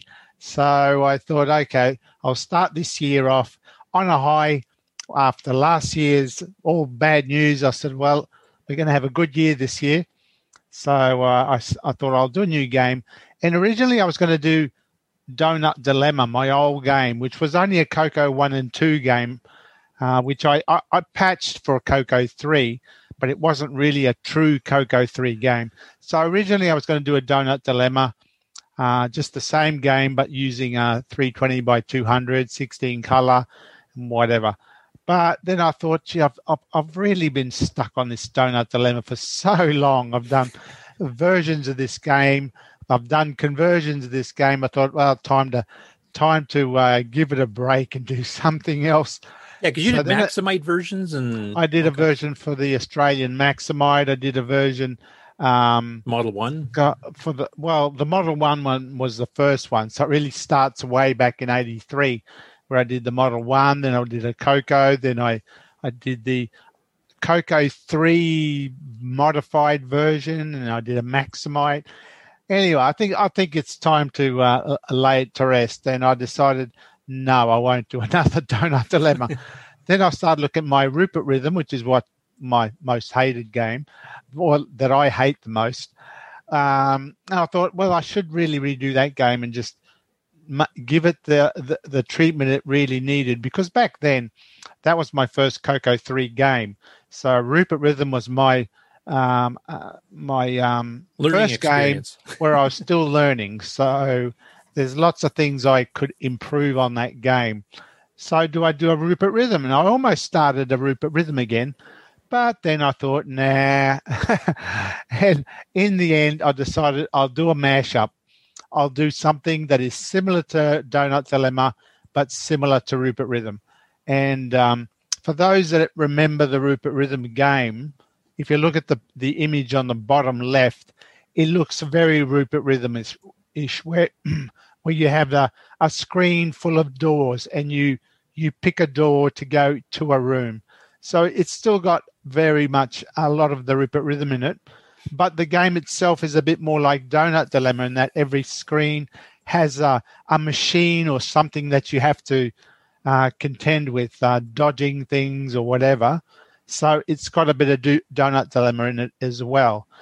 And then I I tried to give it a bit more of a mission uh, compared to the other two games, whereby okay, let's let's make it so you're saving the world um, from being well, the city anyway, from getting blown up by an atomic bomb that's been planted and in one of the rooms in, in in the main room of the building. Which, if you look at the bottom left image again, there's another door there in the middle of the or just below the, the center of the screen, that's the door you finally got to get into. But you can't access it until you enter all the other doors and go into those rooms and disable the security systems on each of those rooms. And uh, as you do each room, there's uh, 12 rooms um, that you've got to do. You disable the, the security system, which eventually will activate that that door to go to the main room, which is where the bomb is. And then you've got to disarm the bomb and save the world. And then, and only then will I then be able to afford my next Ferrari. So,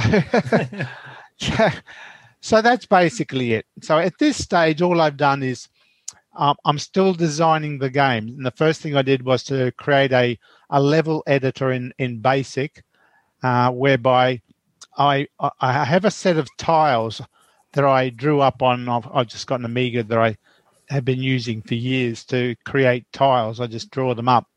And then once I've got the tile or tile set created, mm. I can then use this basic editor to then just place the tiles on the screen so I can create the levels that I want to do. So there's no code, it's just the graphic design for each of the levels. And then once I've got all the levels planned, then I start the code. But uh, there's a lot of planning to go ahead because I'm trying to make it so it's a, it's got a bit of an adventure element whereby you have to enter one room, get something which you then take to another room to access something else to get through that room and then you can jump out and go back to another room and complete that room. I'm trying to give it a bit of an adventure uh, element as well whereby you don't just follow it level by level like in donut dilemma you just go linearly through each level you have to actually move about from room to room collecting objects that you need and bringing it back, similar to a lot of games like like Dragons, is Slayer, it Dragon yeah. Slayer? Yeah, um, the on the Coco uh, three, I think it was. Um, so I'm trying to do that, and, and and that's basically what I'm at. I do have an idea to have a nice graphical effect, which I won't say what it will be uh, because I'm still designing it, or hoping I can do it. So, at the risk of not spreading any vaporware, I won't mention it now, but when I get the test done and I and I actually can do it, then I'll I'll I'll set up a chapter on my um, blog page and explain what it is. But, That's it, um, Nick. Always let them leave them wanting more. Leave them wanting more. yeah, that's right. Well, I, I basically, I don't want to spread any any bullshit at this point. So, yeah, save that for want, later. Um, yeah, I just wanted to mention before? too on the Amigo show, uh, Aaron and, and John mentioned actually your blog here on their Amiga news column because you mentioned that you're using Brilliance 2 on your Amiga to create the game tiles. So yeah. they were quite thought it was quite cool that you're using one retro machine to fuel another retro machine to making a new game. You know, well, yeah. Well, I've so. I've been u- I've been using that technique because I'm I uh, you can't teach an old dog new tricks. I I I was using an Amiga even back in the 80s. I had an Amiga 1000 back then, and I used that to create the tiles for my um, early Coco 3 games then. So, or using an Amiga now is really no different. I haven't really changed at all. Um, also, want to mention too, Eight Bits in the Basement, who lives in France, mentioned he saw Donut Dilemma on eBay this week for two hundred and thirty dollars Australian, and I said, "Are you serious?" And he said, "Yes, one hundred percent." Really? Oh, okay. I better bid on that. No. that's, that's maybe you should put it back up for sale. I think is what we're saying here because you can make yeah, 230 bucks a copy. Uh, yeah, I could make it a dollar cheaper. um, I don't know what sucker. I mean, a I fan would know. want it for that price, but okay. Was that um? And uh, uh, I'd have to have a look myself, but I know that that's been there a long time, so I don't think that's uh that's. Oh, so it, it doesn't sell at that price, is what you're saying? I don't think so. No, you'd be stupid if you. oh well, Nick. Now, if someone would want to obtain Donut Dilemma, isn't it one of? Isn't it a bonus features on one of your recent recent releases? Well, I think I think I do bundle it with a lot of my games for free anyway. So yeah, and you have your I mean. Coco Three Enhanced one on some of your latest ones. And there's well, you can uh, you can download that for free as well. So yeah, I don't know what else they're selling on the side with that, but at that price, yeah, I'm curious to know if it's an Australian ad because I know there was one Australian fellow who was um, trying to sell it at that ludicrous price. And I actually emailed him. I said, "Yeah, you're dreaming." and I should know I'm the author. Yeah, David, So- David Sharon in the chat say, imagine what Gunstar would sell for for this. I'd have to wait 30 years before it gets to that value. so anyway, but yeah, that's that's my latest game anyway for now. So um, um, Now, th- at this point, because I know Nick Marotta asked this and a few others did on Facebook when you announced the blog entry, you're not sure at this point if it's going to be six eight or nine or six or nine. It depends on some of the effects you're I trying to will- plan, et cetera. So, yeah, I will try to make it six, eight, or nine. That is my preference, but because I, I'm utilizing the engine I had in Gunstar. Uh, and the reason I do that is because the Gunstar engine was really easy to program. Once you go, once you have the engine creating the multiplanar graphics, which um, which Gunstar used, whereby I can have a background plane, I can have a foreground plane, I can have a sprite plane and an overlay plane, and it makes it very easy to do to do those overlays. Um, things like on the Amiga, you had that in built into hardware. So this is sort of emulating that, and it makes it very easy to do sprites. And uh, the problem with the engine, though, is that it, it does rely on the ability to copy large blocks of RAM, or essentially the video display, to, to, to copy an entire screen from one location to another. And that is time consuming, especially for a little 1.79 megahertz 8 bit computer. So, hence why Gunstar had to go to a 6309 just to get the speed. Now, I'm using a modified Gunstar engine on this um, in order to try and create a higher resolution because Gunstar used a lower resolution by reducing the amount of memory uh, in the game. It allowed the, those copies to happen a bit quicker, and that was the only way I was able to do Gunstar. So with with uh, uh, Zero Hour, I thought I want to do one. I want that engine, but I want it in a high res. But to do that, of course, then I've got that problem where I've got a lot of RAM to copy.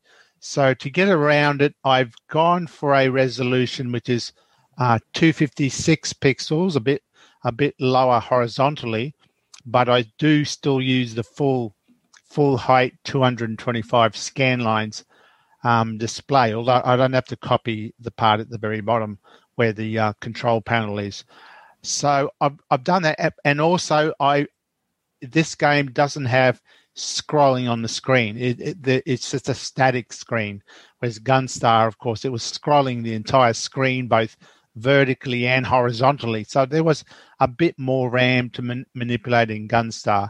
So I've, I've done a few simple simplifications that I'm hoping, and I've done some tests. I'm hoping will give it enough speed so I can incorporate the Gunstar engine on this, and that will allow the sprites to be more easily uh, managed and displayed. I'll, I'll, be able to create little overlays. And also this special effect that I've got as a guarded secret as well, which I'll explain later on. Uh, it allows it to happen as well. Um, Does that involve Vegemite smearing across the screen at any time? no, no Vegemite voodoo in this one. it, I'm hoping it, it, will look good. If it works, it will look good. So, um, yeah, watch this space. It's something that we've never seen before on the Coco. Cool. So that's, that's a, a bold it, statement right there. Because I know we, have know, seen a right. lot on the Coco. A lot of it's come from you, no less. But yeah, that's right. So yeah, I don't want to say anything because it might turn out to be bullshit. But I, am going to sell it, Nick. That's right. I'm going to wait and, and prove it to myself first. Right. So far, it's looking like it will happen. But yeah, I'm going to wait and then I'll announce it. Or later on, we'll have to edit this video with hashtag fake news. So uh... that's right. Uh, that's awesome. Um, and Looking that's forward to it. it. Yeah. Yeah. So it's the start of my um my next project. It's a Coco three game. Um, it will require 512k. Um, and I don't know how long it'll take because uh, it, you know, Coco three games t- tend to take uh, a bit longer for me to do than what I did with Pipes and uh, Rally SG because it's a more well the game's higher res, more complicated than those other games. But I do I do I do have plans to do another game in between, which uh, hopefully will be another SG graphics game, and hopefully won't take too long. It'll, act as a circuit breaker so that when I'm really tired and burnt out, just when I'm about to say give it up, I'm going to jump to another project, quickly do that, and then when my head is clear, I can return back to to zero hour and finish it off. Sounds like But we'll see how another it sounds like another fundraising side project. Well, that's right. Yeah, that, I, need, that's I need to make a quick mill while I work on my That's billion right. dollar game. Right? So- for my Ferraris. That- oh, Ferrari, Ferrari prices are going up. You know, I'm paying more than two dollars now for a Ferrari from Matchbox. So yeah, I've got to take into account the inflation, the Uh. inflation rate. So well, just sell one of those donut loans for two hundred thirty dollars. You're well on your yeah, way. well, that's right. Yeah, Yeah. yeah. yeah. well, things are dreaming tough then. all over. And Yeah. we- that's awesome, Nick. I'm definitely looking forward to that. Uh, we do have a question from Bally Alley in, in the live chat on our Twitch Yep. channel.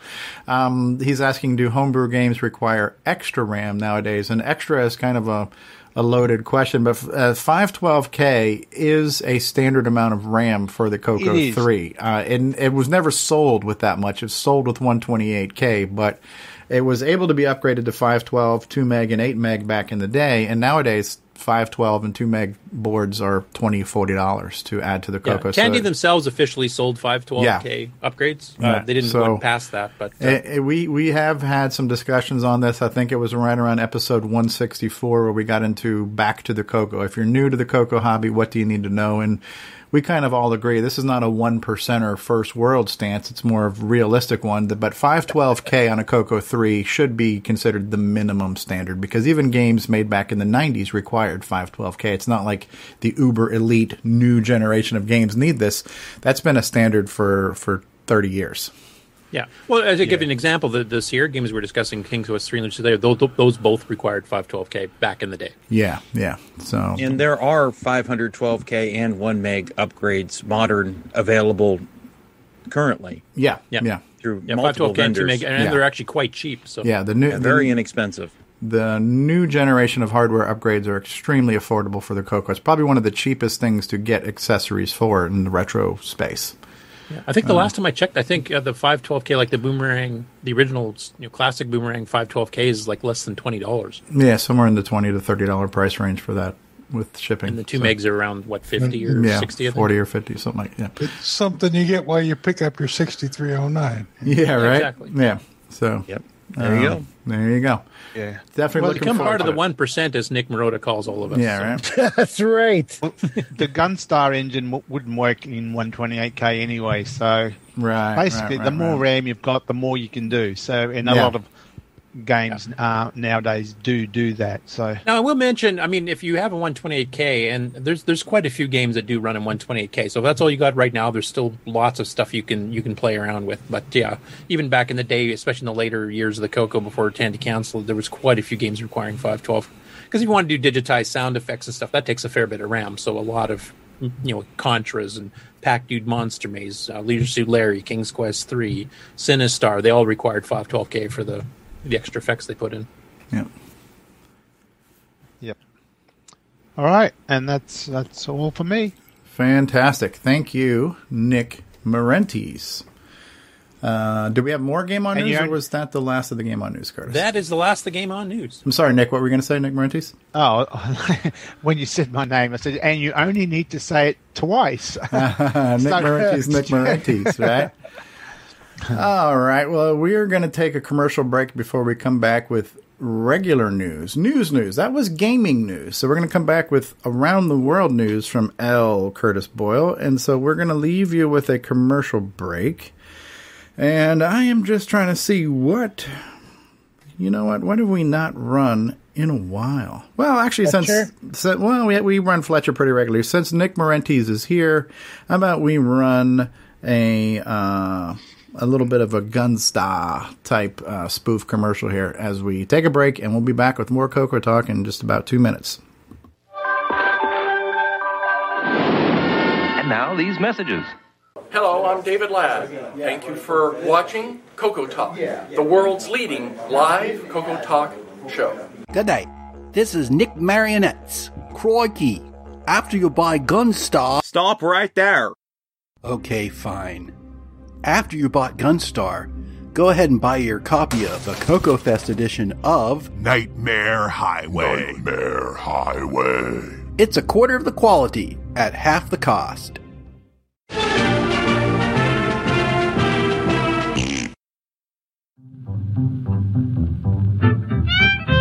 ESP 8266-01 RS232 TTL Wi-Fi network 4-pin DIN Bitbanger DB9 PC IP DriveWire DriveWire DriveWire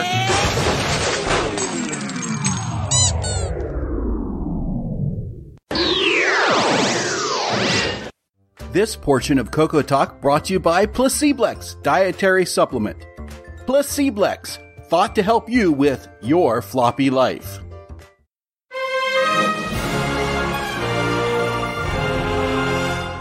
In a world where hard drives rule and floppies are superfluous, one man, one legend, one old fart dared to learn the floppy and took the brunt of jokes. Then.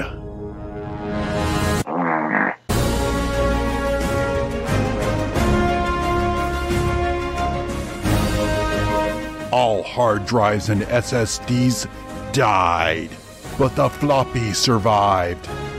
And the only man who knew floppies became a legend once more. Floppy Life, the David Ladd story. This summer, straight to YouTube. 8 slot MPI, floppy drive, Coco SDC, Sound Speech Pack, Orchestra 90, RS232 pack, modem pack, Super IDE. You start adding all those together if you want them all usable at the same time. Well, guess what? You just went over the 4 slot MPI. David Ladd. Oh, I'm much happier breaking stuff. Ladies and gentlemen, David Ladd featured exclusively on Coco Talk for your listening and viewing pleasure. Ooh. Before we get into news, I just figured that this week's Coco Thoughts was so good. And I think James Jones came in a little bit late and said he might have missed it. Um, we'll get into the whole new channel thing a little bit later at the end of the news segment too. But if you if you're tuning in late and you missed this week's Coco Thoughts with Samuel Gimes, it is kind of like Nick Marotta. It's so nice you must play it thrice because we might play this a third time later on today. But here, for your viewing and listening pleasure, is an encore presentation of this week's Samuel Gimes Coco Thoughts. And now, Coco Thoughts by Samuel Gimes. Ow! There by my outdoor privy. I knew he didn't drink just too much iced tea. His urge was growing strong. Things could go really wrong. And I could tell it wouldn't be long till he took my prize tissue. And I could tell it wouldn't be long, it would be worse than a coup. Singing, I need my TP. So put another roll in the outhouse, baby. I need my TP. Don't come and take it now or I'll shoot thee. I'll shoot thee. Little uh, Lancer humor there for you, huh? So I lined up and prepared my aim. It don't matter, TP thieves are all the same. I shot him in the dome, and his life was blown. And next I was moving on to get a new sheet thief. I know what's going on, Mr. Whipple loves Mr. me. Whipple. Singing, I need my TP. to put another roll in the outhouse, baby. I need my TP. Don't come and take it now, or I'll shoot thee. I'll shoot thee. Instant classic. I will shoot thee. Ah, and DeBruce Moore says, My wife is laughing her face off at guys. Multiple wives have reacted that way to the game this week. So since we replayed the video, do I need to repeat my corny joke? Corny jokes not included. All right, are we ready for news with L. Curtis Quote, unquote, Boyle? real news. Yes, and here, well, first with this professional show, we've got an infographic, and then get ready to share L. Curtis. From around the world, what you need to know. Get caught up on News with L. Curtis Boyle. And now a Muppet News Flash. Okay, newsflash. It's 2021. The Coco was made in 1980. Nothing new to talk about. Go home. Good night, everybody. Okay, so first step on our news is another MC10 story, which we've been definitely doing more of lately. So Jim McClellan's been updating his Mic draw, and he's up. He upgraded. We, I think he did 1.1 last week or 1.2, and now we're up to 2.0. So now he's added uh, block text to the which he calls alpha type mode. You have to control it to get into it. Then you can do those large letters you see on the screenshot there, uh, without you having to actually draw individual points. So this is a graphics editor for Semi Graphics 4 on the MC10, basically and he allows you to save it now in a couple different things. You can save it as an independent basic program that generates it, or a binary file you can straight load. You've got the text added. So that's kind of basically it's a font. He's added fonts to Yeah, the semi-graphic basically. screen. Yeah, oh, that's really cool. So if you want to do, for example, say an MC10, you know, graphical adventure game in the Semi Graphics 4, this would be perfect for drawing that kind of stuff. Right, right. off, especially with an SD. SD SD like you've got. SD thirty two, right? Or whatever. Yeah. Yeah. Um, yeah, this so this looks similar to what Simon Jonassen and, and Davey Mitchell have done with their um, SG Edit, which is a web based utility for for generating this uh, graphics block text mode and saving it out. Um, but this is an actual program running on the MC10 where you can generate the graphics and save them and, and um, use them for you know software productions. Very cool stuff. Yep. All for the low, low price of free, as he states. Act now he's got a direct link. supplies If you go to the MC10 uh, group on Facebook, he has the direct link there to his Google Drive that has the Yeah. uh, download of Yeah. it. So if you have an MC10, go grab it. Next up, we have uh, Simon, who's been fiddling with uh, doing his little bouncy torus thing on the Coco 1 and 2. In this case, he's also starting to mix modes. Now, I tried to maximize the video in the lower right corner, but every time I does it, does that full screen thing, which usually does not share Right, properly over. right. So I'll play the little mini version just so you can kind of see an Yeah. idea of what it's doing. But my apologies for being so slow. But you can see it's actually bouncing into the text mode, and it's got you know several different graphics modes going across. And Right, and the thing that so yeah, you've got like the uh, you've got the four color set, you've got the monochrome set, you've got the text set, and then the donut is technically overscanned past the border, so you can see where the text is. That's technically where the border ends, and that's where the graph the the plottable graphic spaces end. But he's somehow overscanning the screen where he's able to put things visually outside the legal edge of uh, the graphic screen. He's breaking laws here. An- breaking the law, breaking the law. well, if that's a giant donut, is Angry Angelo at it Yes, again? uh, there's a dilemma here. Could be.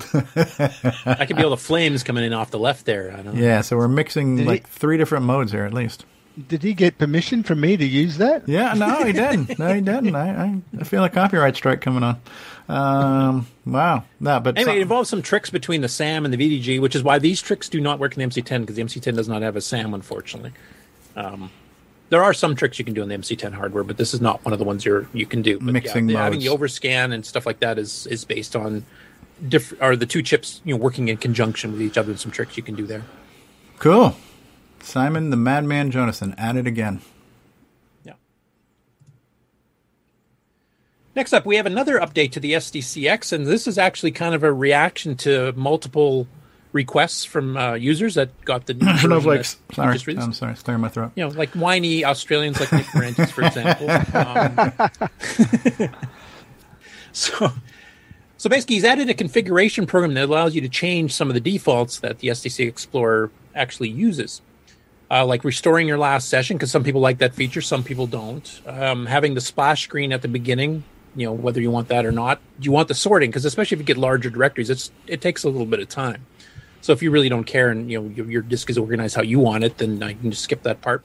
And he's got composite video support now too, because it was getting pretty hard to read with some of the color choices on you know set up for RGB, but Mm, composite mm. on the on the Coco 3 in specific. So Right. uh, the new version is available at the Color Computer Archive, free Uh, download. hold that thought for one second too, because I'm just playing uh, playing uh, value added here today. But especially since we have some, some seemingly new uh, audience members. So if you're not aware, so the Coco SDC is our, for lack of a better term, is kind of like a multi card. If you're used to other vintage systems that have multi cards that let you use SD cards to run different ROM images. This is similar to a multi-cart, but it acts it emulates a floppy and hard drive controller and lets you load disk images. And so that's what the SDC is. And again, getting back to how the Coco is one of the cheapest retro machines to get upgrades for. The SDC is probably like $75 with the case or something. It's very reasonably priced. Um, but but um, as a device, you would still have to be familiar with using some commands to mount the image and load the image. So, what the SDCX is, the uh, SDC Explorer, is it's basically kind of like a GUI that was created that you can auto boot and you can view directories and just kind of up and down or joystick control and launch your software very quickly and very easily. Um, recently, right before Christmas, or right towards the end of December, they they uh, did a 1.1.1 update that added a splash screen. That was kind of cool. Hey, here's a really cool, really pretty picture that first loads when the SDC boots up. And apparently, not everybody was happy with that. So um, we've not only given you the option to maybe turn that off, but there's other tweaks here too. But the the SDC Explorer is absolutely free, and it is a must-have with your Coco SDC, which is a must-have if you have a real Coco. I have spoken. And just to mention too, in case it's not obvious from the, the splash screen we're showing here, especially if you're uh, new to the Coco community, is that the SDC itself, the hardware, and the SDCX program actually run on the Coco One and Two as well as the Three. So this actually applies to all three Cocos. Right. The only requirement is your Coco needs to have extended basic, and that is true to have any any type of disk controller on the Coco. You can't have stock color basic. You need extended basic, and then you can run this SDC. Yeah. But as you mentioned, it's one of the must-haves. I mean, if you- Absolutely. If you have real hardware, the SDC is probably the. I, I would say it ranks even higher than RAM. You know, CPU upgrades as far as a must-have upgrade because Yeah. this gives you access to all the floppy. It's second place to real time clock as far as most important things to add to your Well, Coco. that goes without Not to mention any particular Coco 3 video solutions. Nah. No shameful plugs in this show. that was just alluded to. Now we have a question from Tim Franklin in the chat. He said, "Here's a question: Why do Coco software writers never put an exit function? We always have to reset or cycle power." I can answer that: copy protection. so that you couldn't break into the game. Because if you added, you can Mm. clean exit, you could like you know cheat at Save it, state and poke, save the memory game, state, yeah. hack the high score table, you know whatever else you wanted to do. So it was a some some of it. I mean, they put in a reset hook so you could do the switching between artifacting modes, but uh, mainly it was mainly so you you know you would make it harder to copy. Right. Well, the other thing too is if even if the program exited quote unquote cleanly, what it left in RAM would be really hard to say. Because I I've had where I've gotten out of games, and then you try to run basic and you get like out of memory errors and all kinds of other weird Yeah, stuff like that. hooks and pointers so even if and- even if it, for lack of better terms, you know, dropped you back to your DOS prompt and dropped you back to your basic, it it would not necessarily clean itself out of memory, and that's going to still cause potential problems. So I don't think there is a real super clean way to do it. Yeah, I mean, Uh. some programs did. I mean, some programs that were designed to be ran and then exited and then ran again. Yeah. you know, some some of them did. A lot of homemade assembly language games, like the stuff that T and D and Chromasette put out, they would exit and cleanly clean up after themselves. But most of the commercial ones, they weren't concerned with that. Yeah, but especially in the case of games, they they were treating it like it was an Atari or a game console where you were going to basically power cycle in between games. Anyways, that was kind of the mentality and expectations. I think.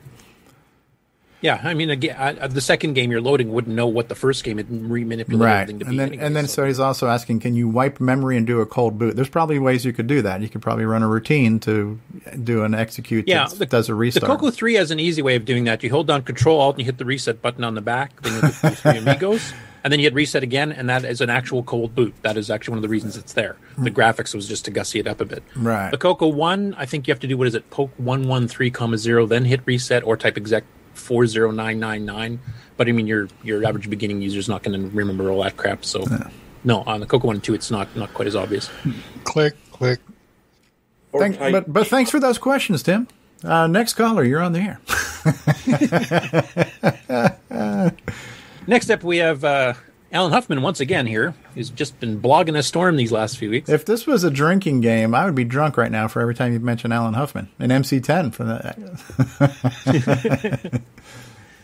So this is benchmarking the Coco keyboard part six. So this has been an ongoing series where Allen's kind of discovering, you know, how the whole keyboard rollover table and basic works. So you can actually register keys that are being held down as, as opposed to in key, which means you hit it and then it, you have to hit it again to get it to repeat the key. So he was getting some strange results, and then he figures out after going through all this, uh, you know, doing some testing on some of the routines he's been doing for speed, etc. And it turns out he, he said, "What am I? Is there, what am I not seeing? Where is my typo? Please help." And then update. I found my typo. It's a stupid one. Do you see what I did wrong? So it's a challenge to the reader now to figure out exactly Ah, what is missing in his code. And several people in the chat have already answered that question correctly. Uh, but I'm not going to spoil that. So if you guys want to take a bit of a brain teaser there and figure out what exactly Allen did wrong, uh, go to his uh, blog site, do it, and then you can actually post your response down in the comments below.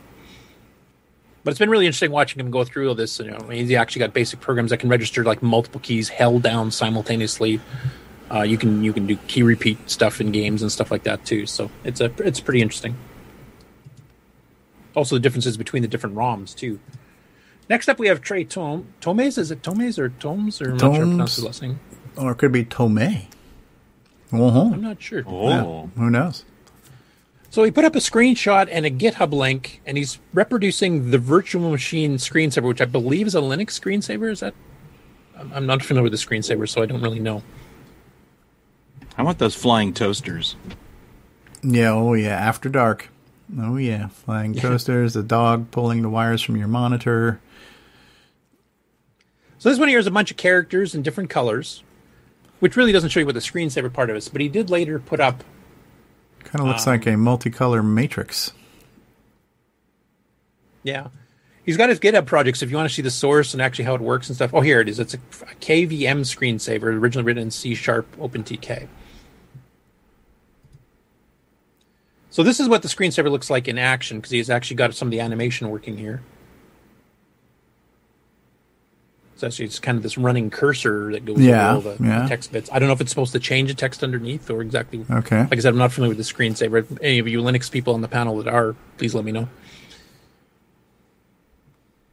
Okay, that's cool. And so he's created like custom fonts on the Coco 3 screen, so you've got different foreground and background characters that you we don't typically have. So that's kind of cool. It almost looks like uh, like a, a ROM boot screen from a system. You know what I mean? It's like when Yeah, you, like the old arcade games. yeah, the old know, arcade uh, games. You saw a games and bunch of stuff on the screen when you first power cycled it. So The font even reminds me of that now that you yeah, yeah, that's cool. It's very machine looking. You know. And he's he's another one of the people in the Coco community recently that's just starting to learn assembly language. So this is his first real assembly language project as well. and like Nick, he's gotten spoiled in six or nine because as he mentions in his comments in the upper right here, he just found out that uh, the six or nine doesn't do ink D or AND D because it's six or nine. Ken says it looks like defragging a hard drive too. Yeah, it kind of does. does, yeah. the old DOS ones. yeah. Uh, it's, it's been a pretty interesting project. So he's been doing his updates there, and like you said, he's sharing the source code on GitHub. So anybody wants to see, I love I love seeing people actually do things and making me feel like a bigger underachiever each each time I see a new project. Yeah, I mean, we happening, try to do that on the panel, Yeah. but that's only once a week. So this is a way to remind you during the week. So. Uh, nothing like having hundreds of people reminding me how unproductive I am. Don't worry, we'll we'll we'll keep doing it. Okay, Yeah. so We, we've got your back there too. all right. Next up, uh, this is a fellow Australian here, Nick. Uh, we featured him during the Septandy, uh, Mr. Lurch's thing. So he'd, he'd gotten a Coco at the time, and he's he's a hardware tinkerer type person. So in this case, he got a Dragon 32, and unfortunately, the power supply and it's dead. So he decides he needs to obviously replace it so he can get the co- the Dragon running. And he, he gives a couple at the beginning of the video. He gives a couple of options of different ways you can do it. But one thing he wanted to do that's a bit different, he he had a problem with the original Dragon. The power supply is basically inside the machine, and it's a beefier, hotter one than the Coco had. So it actually heats up the interior quite a bit. So he wanted something where you can make it external, have fuses and stuff on it, so it's not going to accidentally blow something up. So he actually goes through the whole process of building this. Um, and he has to modify the power circuit board inside the Dragon itself, which is what he's doing here to modify it to get it to work with this new power supply he's doing. And uh, then he goes into the the details and he's adding in all kinds of things and testing. And you know, this is all hardware stuff I don't understand. So I'll let Rick Ulland and some of the other hardware wizards here explain all this stuff. But then he ends up building this external power supply, um, and uh, you makes it into a nice case, and he has fuses and stuff. And You know, set aside. You know, he wants to make it accessible, easily to you know replace a fuse uh, if there's any problems with it. So the end result is he basically gets it and it uh, it boot up fine. So he went from having no power supply whatsoever to having an external power supply, so the heat's not inside the Dragon, you know, cause possibly causing early wear of the chips inside from heat. And he's got it fully functioning now. And now he's, he's as he mentioned at the end of the video, he's going to start looking at getting some, uh, you know, storage devices to hook up to it. I'm not sure if he's planning on using like a Moo board or if he's planning on trying to get a real floppy drive running or, or what. But I just wanted to give a good shout out to him because he was actually one of the people that got interested in the Coco and the Dragon during the Septandy event. Uh, and this is his first follow up with the Dragon since he's finally got it up and running again. Anyway, your hardware types are really like all the, the details of building the power supply stuff.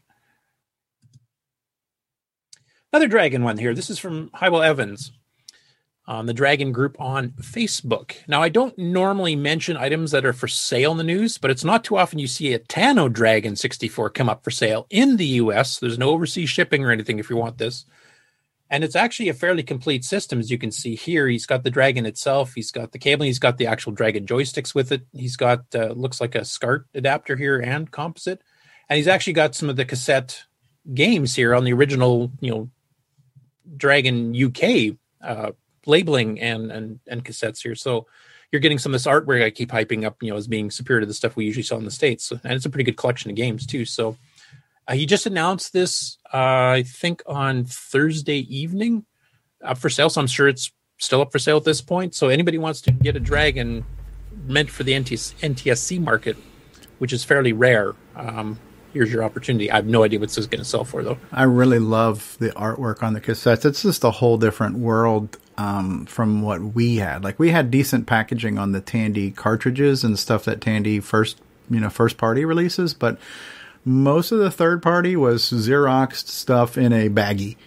You know, Yeah. um, at at e- most, you might get a two color label like Tom Mix. yeah, but the dragon really excelled in really great artwork and packaging. And the more that we see about these, just the more jealous I get on what we Yeah, did. me And I mean, it's the same game. I played the game a hundred times, but my God, that artwork is amazing. You know, and they actually Um, had posters too. They sold posters. Yeah, a yeah, few of those going on eBay So, auctions too. So uh, yeah, but the, cas- the cassettes were so nice because floppies did not exist.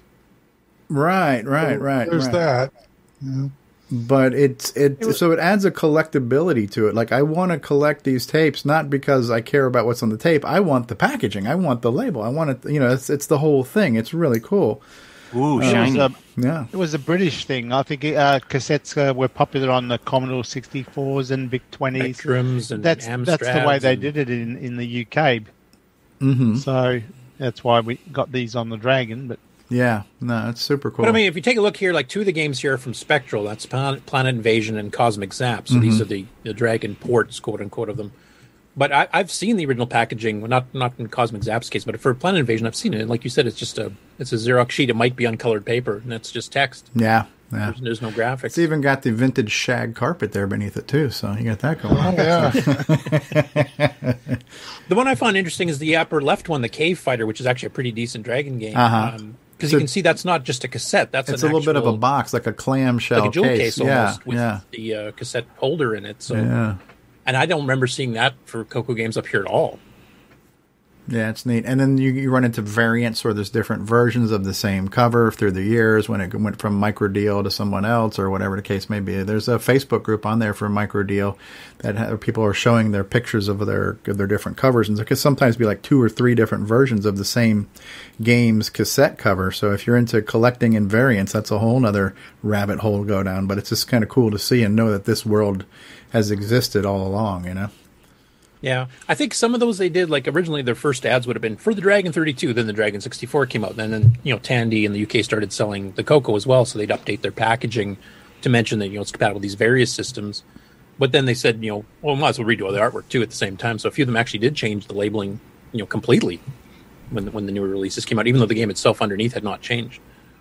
I think the closest we, we might have gone to artwork it might have been in the ads, like the magazine ads. That might have had some Yeah, like fairly, Spectral and yeah, few that might have had some nice cool pages and artwork, and sometimes the game didn't always live up to the artwork. yeah, exactly. Sometimes. Now, one other thing he's got with this one here is a thing called Music Master, which I'm not even familiar with. Uh, I don't know if anybody in the panel's heard about what this is exactly, but uh, I don't, it's a hardware piece, so I don't know if it's like a, a, a multi-voice synthesizer. Okay, so chip that looks so it looks like it's a cartridge, and then it's got what I'm assuming is like a clip-on microphone, and then I don't, I don't know what that ribbon cable would go to. Uh, it goes to the parallel port, I believe. Oh, are you familiar with this one, Brian? No, but that looks like the parallel port on the Dragon. Oh, There's so the Dragon has like a pin-out uh, connection. Okay. Yep. So it's like an analog capture thing, possibly. Yeah, because the Dragon did have real parallel ports on both versions, and I think the Dragon 64 had the real serial port as well. Cool. And you can see it's in really good shape too. Yeah, super clean. That, I, I missed part of this because I had to step out. Is this is this a U.S. one or is this Yes. uh, this so this is a Tano? And it's in the U.S. for sale, so it, there's Okay. no overseas shipping or anything either. Okay. And that's kind of a rare thing because the only things I see, I, I keep seeing the same one pop up on eBay at Tano, and every time it's like a grand. Uh, and I have I have a pair of these in the box, the Dragon controllers. These things are neat. Have you actually tried them? Like, how do they play? Uh, compared to the yeah, I, I don't know that I actually played a game. I think I took them out and wiggled them around and stuff to see what they felt like. I don't think I actually like played played with them, but uh, that's on my list. It's kind of weird because you're holding the stick like this and you're trying to press it. and the, yeah, so and it's like yeah, you're holding the off there. stick in the air and you got your thumb beneath where your stick hand is, and it's a whole Yeah. different. Because Uh, usually, usually we're used to using our finger or something like that, or, or pressing up higher. But yeah, Yeah, so this, this is basically a two-handed joystick because you have to move the uh, the joystick with say your right hand and then have your thumb on your left hand for the fire button, or vice versa, depending which hand you go. yeah, yeah. I do notice that the, like the the UK stick though. part is a lot shorter than the Black Beauty. Is that correct, or is it about the same size? the the square is about the same size as a um, as a Black Beauty. Then you get the then you get the part that you hold on to there, but uh, it's about like using a Black Beauty joystick. Okay, so the part that you're holding on to is that as tall as the Black Beauty, or is it shorter? I can't tell from Um, this it's taller. Well, here, hold on one second. Um, Brian is going to whip I'll it stop out. Stop sharing just so we can show Brian's. Uh, Brian's going to whip out his dragon stick. Excuse me while I whip this out. whip this out. That's Yes. right. Spotlight. There you go. Let's see here. There you go. Okay, that's taller than I thought. Then. Okay. Yep. And then let's see here. This would be. Uh, there we go. Comparing the oh yeah, it is. That's a Black Beauty, the Radio Shack joystick, and there's the Actually dragon taller, stick. Taller, okay. Yep. If it had a trigger on the bottom, I'd really like that dragon stick. Yeah. And it's free floating, right? It's not self centering or no option for self centering. No, nope. It stays wherever you leave it. So, yep. Okay. It's an interesting And you can- design, though, having that whole handle to hold on to as opposed to just you know laying it on your desk and hammering on it. And you can see how easily these things come off. The ones that are on that picture that you're showing there, a lot of times these things are listed and they don't have the little little black. Now, does it there. have screw threads, or is it just kind of like friction mounted on there? just kind of friction on there? Yeah, it comes Okay. off pretty easy. I, I mean, there is a little bit of a, a groove right here. I think it's supposed to snap on there. Okay. Yeah, it was uh, friction mounted four Yeah. years ago. Yeah. Yeah. it's it's kind of frictioned itself loose at this point, huh? Now it's frictionless. You probably Yeah. You could probably 3D print something like that pretty easily too. Mm. Yeah. Yep. Yeah, my first Coco Fest, Matt Witt, who I met there, had bought like a box of these things, and it was like a, a dozen new ones in the box. It was like a box of these things, like that when shipped to a warehouse. And so he gave me a pair that were all new in box, and so I still have them. I'm just, I got them stored away right now. So that is a SCART on the left, isn't it? SCART, yeah, that's a SCART. So that would be the uh, the video out to SCART. That's like, looks like I guess that's a multi out, right? So that's got I guess like your audio and uh, SCART. Video, I presume, or something. Yeah. Yeah. And then same thing here. So this would be your composite, and I'm assuming they're just taking the single uh, sound and just doubling it up to give you, you know, the stereo impression Yeah. because it's a mono thing. Yeah, Yeah. Uh, those are neat cables. I wouldn't mind having, you know, dragon to SCART cable. That's really cool right there. Now, Brian, the the, the end of the uh, cable that would go into the Dragon, what what connector would that be? For it almost looks or- like a DIN plug or something. Yeah, it is. Yep, it's a lot like a DIN plug that's on the It, back. it of is it is a DIN plug from what I understand. It's the same it's the same DIN connector that is on the uh, C64 uh, AV cable, but the pinout Yes. is different.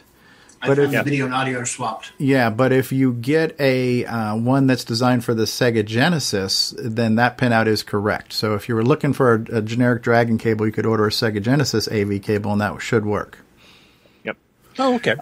Yeah, I didn't Yeah, realize both- that. I, I, I was surprised to see the DIN. I thought it would have been an RF or something like that. But Yeah, both of these are regularly available on eBay as as new products. okay, good to know. Anyway, I don't know how long that'll last. So Okay. Okay, next up, speaking of cables, Ken at Canadian Retro Things decided to put up a video to show how his video capture system works, and it's a fairly cheap one. It's not a super expensive one, and he's you know demonstrated. Well, actually, we saw the demo of Outhouse on it earlier during a Nick Marotta segment. So uh, he, the the video here demonstrates how it works, what cabling he's using, and he's using the Coco 3 as a sample, though he does use it for various other retros here. So you can see he's got a couple different options. He's got his uh, splitter, which he uses for sound to get it on two channels. He's got the standard composite, and then he's got the just the two composite for like mono audio with video, Mhm. and then he's got the inputs on his little uh, USB uh, capture adapter on the far left there. So it's a nice compact one. It'd be easy to like you know take to a Yeah. fest or something. Yeah. And the quality from what I've seen on his videos is actually not too bad for composite. And if he has anything further to say, if he's in the chat, Yeah. he can definitely pipe up. I'll just I'll just add a little bit to this because this is a road I've been traveling for years now. I, I would number one like to know what device he has. Um, so the, the the challenge we have with Coco two and Coco three uh, composite out is the output is not necessarily completely standard.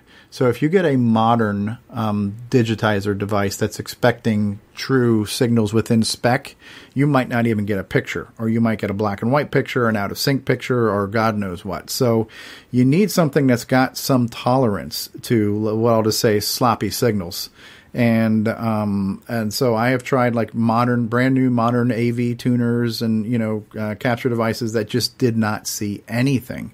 Um, so I've I've had to try multiple devices to get ones to do it. Now the Coco three does have a factory composite output, but again, it's it's not quite standard. It's not quite up to what the spec should be. It works fine on TVs and things like that because they're not that you know demanding. But on modern technology, trying to interpret that signal, your mileage will vary.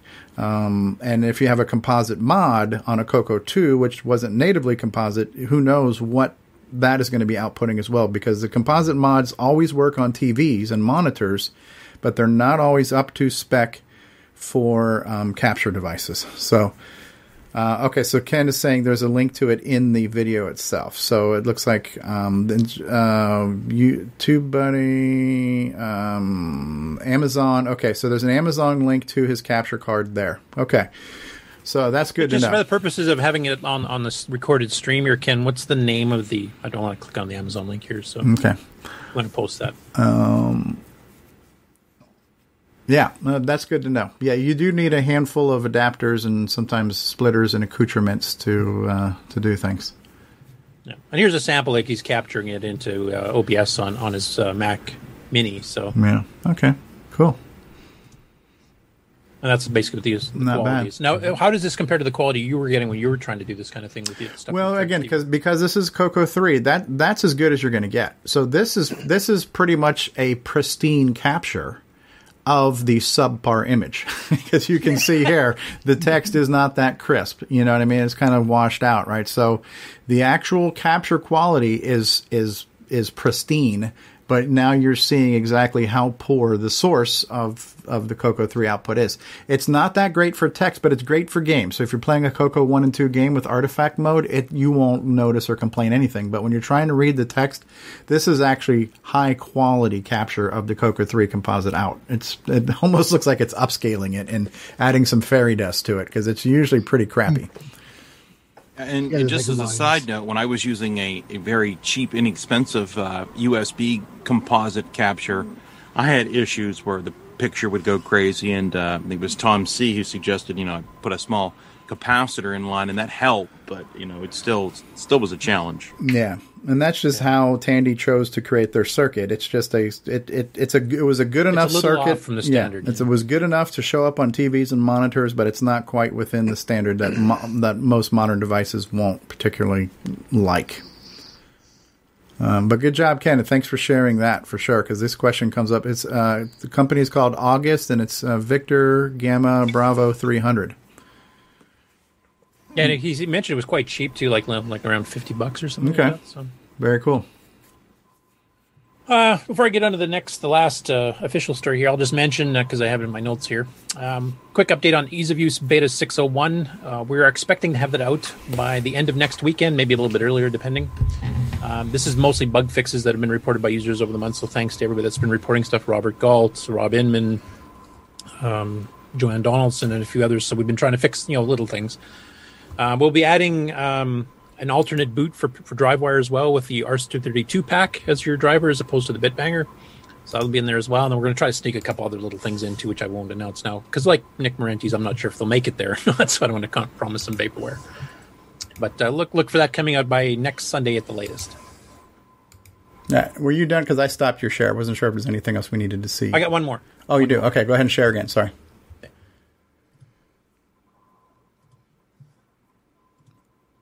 So the last one here is a, a YouTuber I've not heard of before called H Jalfi, and he posted a couple of videos here about fixing his CGP 115 printer, which is the little color pen plotter printer that Tandy used to sell, and it was actually you know specifically made somewhat for the Coco because it came out you know in the Coco one and two days, and actually had you know drivers for doing screen dumps and all kinds of things.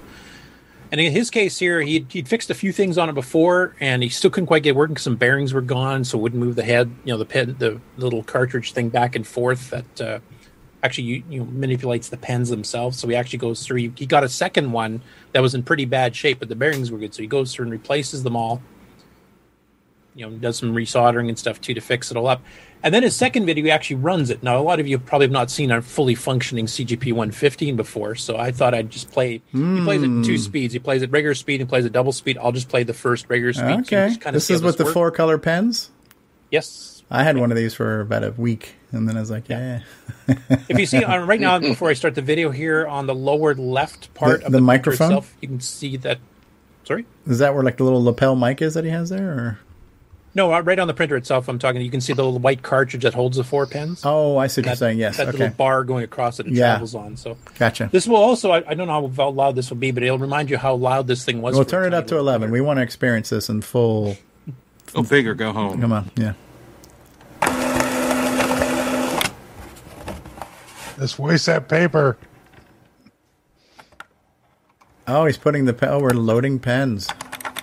Oh, it's like a freaking uh, revolver, man. I don't remember that. It's like a revolver. It's like holy crap! It's a six shooter here. It's a four shooter. Uh, four These look shooter like anyway. a little bit, don't they? Yeah. I'm your Huckleberry. Bet you this is the guy who's been stealing the toilet paper in our house. That pulls the Boy, takes it all back. Wow. And you notice it feeds bidirectional because it's actually drawing with a pen as opposed to. It's actually pulling the paper back and going back. That's actually impressive. Pretty sweet. Till it jams.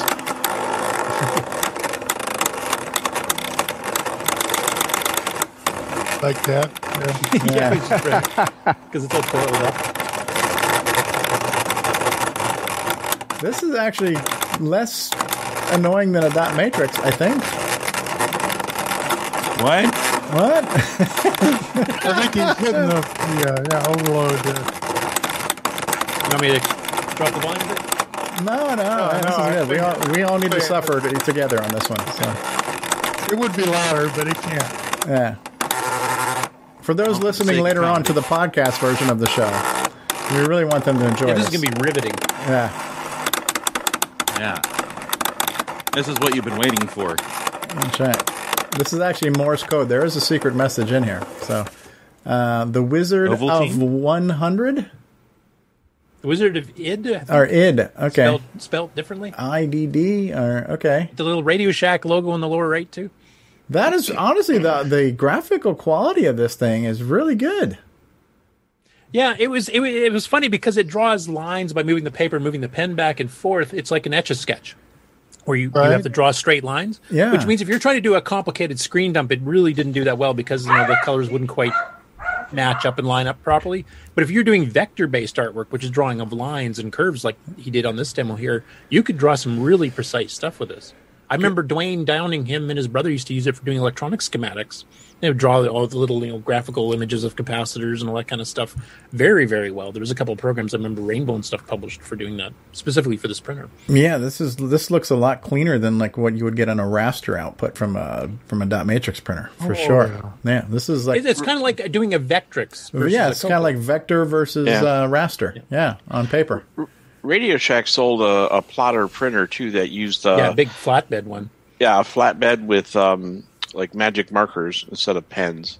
Yeah, because it would go way off to the side to pick up the next marker, then come back out and have Yeah, it would going back park the pens and, and grab other pens and yeah, And it was a it was six cool. color too, wasn't it, or was it still a four? I can't remember. I, I think I'm thinking four in my head, but uh, it may have been six. That's I'm really sure. cool.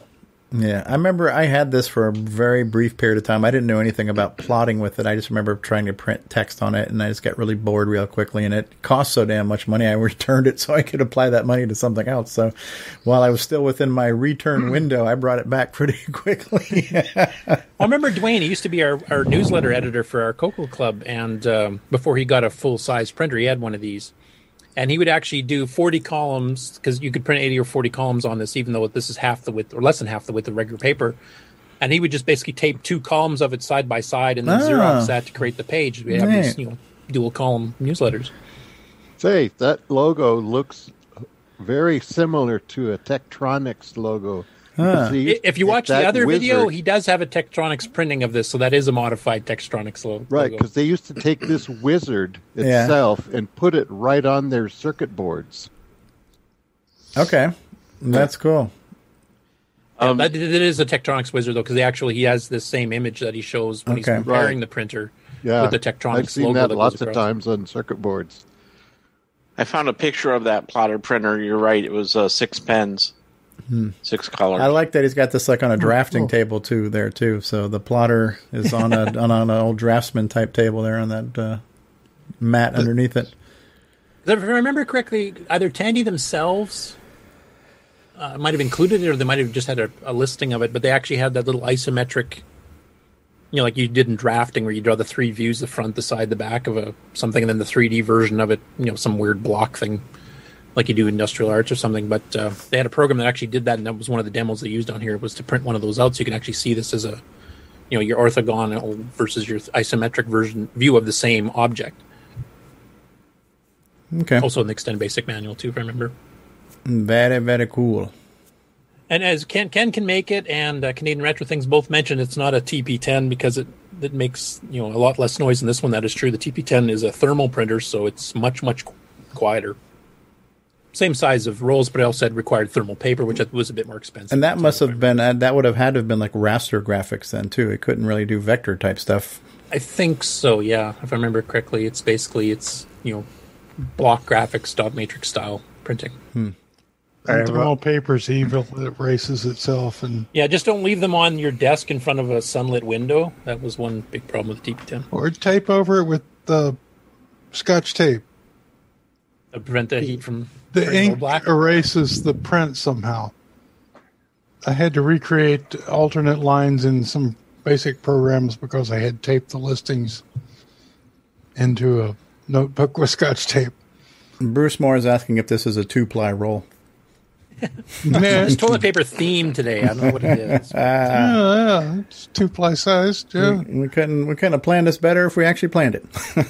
I have I have a, a video of my CGP 220 115 doing the um, printing on my uh, Ron's garage. If you want to see a different What, version what, what were you printing thing. on yours? Were you just printing like text on yours, or did you? I, I had Telewriter 80 up, and I printed uh, a file. okay, so you were red. printing the actual text because the, the built-in Yeah. font in here, because it's drawn and not dots, actually is pretty pretty easy on the eyes. Now it's not. You can't make like a thick font per se. It's, it's you know it's it's vector. It's like you know drawing in a Vectrex screen. Yeah, it's but- very draftsman, very like you know. If But you're, considering how small the paper was here, 80 columns on this was actually surprisingly very readable. hmm. Yeah, it's it's a plotter. It's considered a yeah, plotter. yeah. Yeah. And it's real ink, so it lives forever. Cool. Okay, so that's the last of the uh, video news. So the last part of the news here, I'll just uh, read out a little thing we I kind of prepared, and this is ending the news on a, a bit more of a disappointing note. So uh, Chet Simpson, the author of Digger Three and many you know Coco Classic games, he filed a formal copyright claim on YouTube against uh, Coco Talk for showing some of his videos in the past few weeks, and those were on my news segments. Um, I'm a bit confused as to why he did that because he they're they're public videos. I, I try not to play the whole video. I do want people to go to his his page to actually look at his videos. Um, so we play little snippets. Now there was one exception here this last time because one of the videos was only like 35 seconds long, so I did play the whole thing of that. But um, the crux of it is is that basically because of the copyright strike against us for that, it uh, can eventually like if, if this happened multiple times this would eventually take the channel like right off it would be you know copy stricken from youtube type thing and, and suspend streaming and all kinds of things so in order to avoid that because we don't want you guys to miss our show and miss everything else that we're telling you about on the news and all of our various other segments here uh, we will be abiding by chet's wish, wishes and not putting any stuff of, from his channel that is you know his copyright and this is his right uh, we won't be putting him on onto the channel anymore because we we don't want the rest of the show to go down because of it so it's a it's a little sad that's happened, but we'll respect his wishes and, and not show his videos anymore. All right, how about we take a commercial break, then we'll be back. Maybe have a little bit more discussion about things, and then we'll get into project updates and acquisitions. And let's see what we need when it comes to commercials. We have so many commercials right now to go through. We will, uh, you know what? Ease of use. How about that? A little bit of ease of use, and then we'll be back with more Coco Talk after these words. And now, this message. Hi, it's Curtis Boyle, part of the uh, Coco Talk crew of people. Hey everybody, this is Bill Noble, co-author of NitrOS-9. You are listening to Coco Talk Live, the leading live Coco Talk show. Good day, mates. This is Nick Marentes, author of such color computer titles as Donut Disaster, Rupert Rhymes, and Rockstar Pilot. And I am here today to tell you about the world's most fabulous operating system, OS 9. OS 9 and its current incarnation, NitrOS-9, is the most advanced operating system ever created. And what makes it so good? Ease of use. I find OS 9 so incredibly intuitive that I haven't once cracked open the user manual. And yet I've been able to create such incredible games faster than the time it takes to sing Waltzing Matilda. Using OS 9, I expect my next game, Funstar, will be done this weekend and distributed exclusively on ROM cartridge. OS 9 forever. Any resemblance to actual events to persons living or dead is purely coincidental. Hi, this is Max Jackson live from Coco Fest. And you listen to The Real Gamer, Stevie Strow. We're traveling through a dimension both of sound and ideas. We're at a place where the mind can comprehend and devise a solar radio, a wireless transmitter, measure time and light. 65 electronic projects brought to reality with this science fair kit. Astonishing? Perhaps. But you can find it for Christmas for $17.95 in a place that's known as Radio Shack. Radios, stereos, recorders, everything in sound.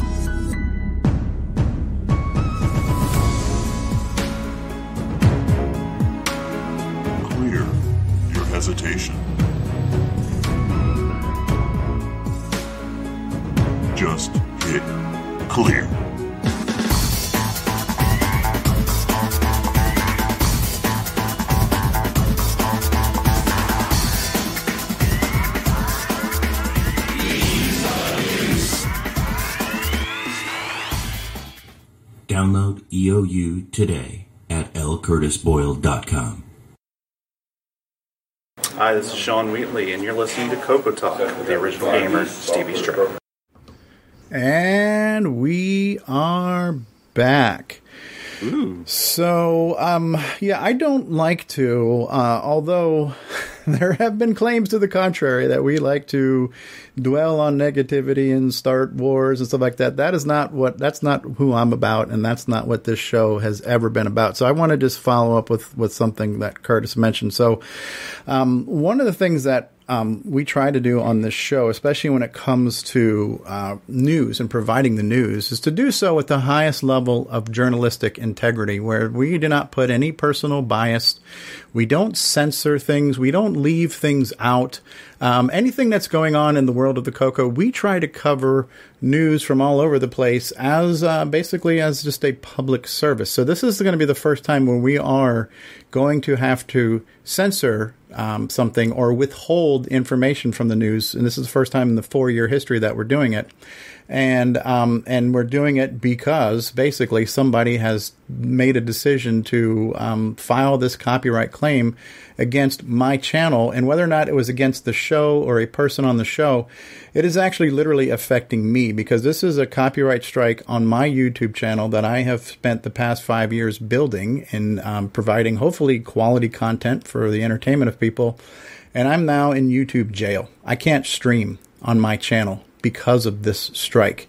Um, and the strike was just issued and there was it wasn't like an, an email was sent saying hey i don't want my stuff on your show. Could you take it down? There was no um, decorum. There was no professional courtesy. It was just like no screw you. I'm pressing the button. I'm reporting you. And um, and the youtube platform as I am discovering, is completely creator unfriendly because I've had my channel for five years. I've got 3,000 subscribers. We are doing hours a week. We've got 40,000 hours a month of Coco Talk that we're providing. And I am now in a situation where I am guilty until proven innocent. So, as much as I don't approve of the way this was done by the, the individual who did it, I'm even more disappointed in YouTube's stance at being completely creator unfriendly and giving me no way to um, contest uh, uh, this situation. So um, I am now in a three month lockdown from streaming on my own channel because of this one claim. So it is affecting me personally at this point, it's affecting my YouTube channel personally. So that's the reason why we have um, switched channels, is because I literally am not capable of streaming. Now, this other channel I've had for a long time, and I actually switched from the I'm a Coconut channel back to the OG Ch- Stro channel again because YouTube keeps changing the playing field. And um, my original channel was what's known as a YouTube partner, which means I'm eligible for monetizations, which means I could theoretically make money, but I don't get enough views to make money anyways. But if I didn't move Coco Talk back to that channel, I would have not had the volume of hours per month to even remain a partner um, to have the opportunity to make money. And I didn't want to have that opportunity taken away from me. So we moved Coco Talk back to the OG channel to keep that channel as a YouTube partner. And now, because I can't stream because I'm in jail for three months, I have moved it back.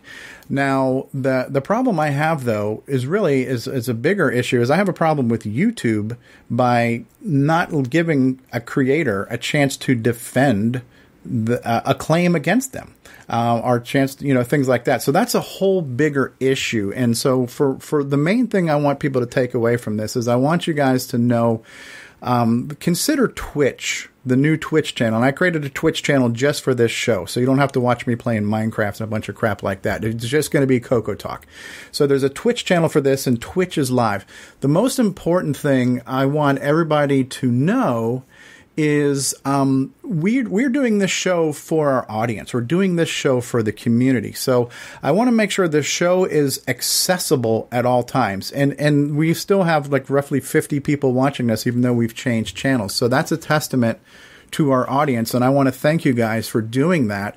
And I want everybody to know that the most important thing about this show is we want to be for the community, we want to be for the audience. So we need to make sure the show is ex- is accessible as possible.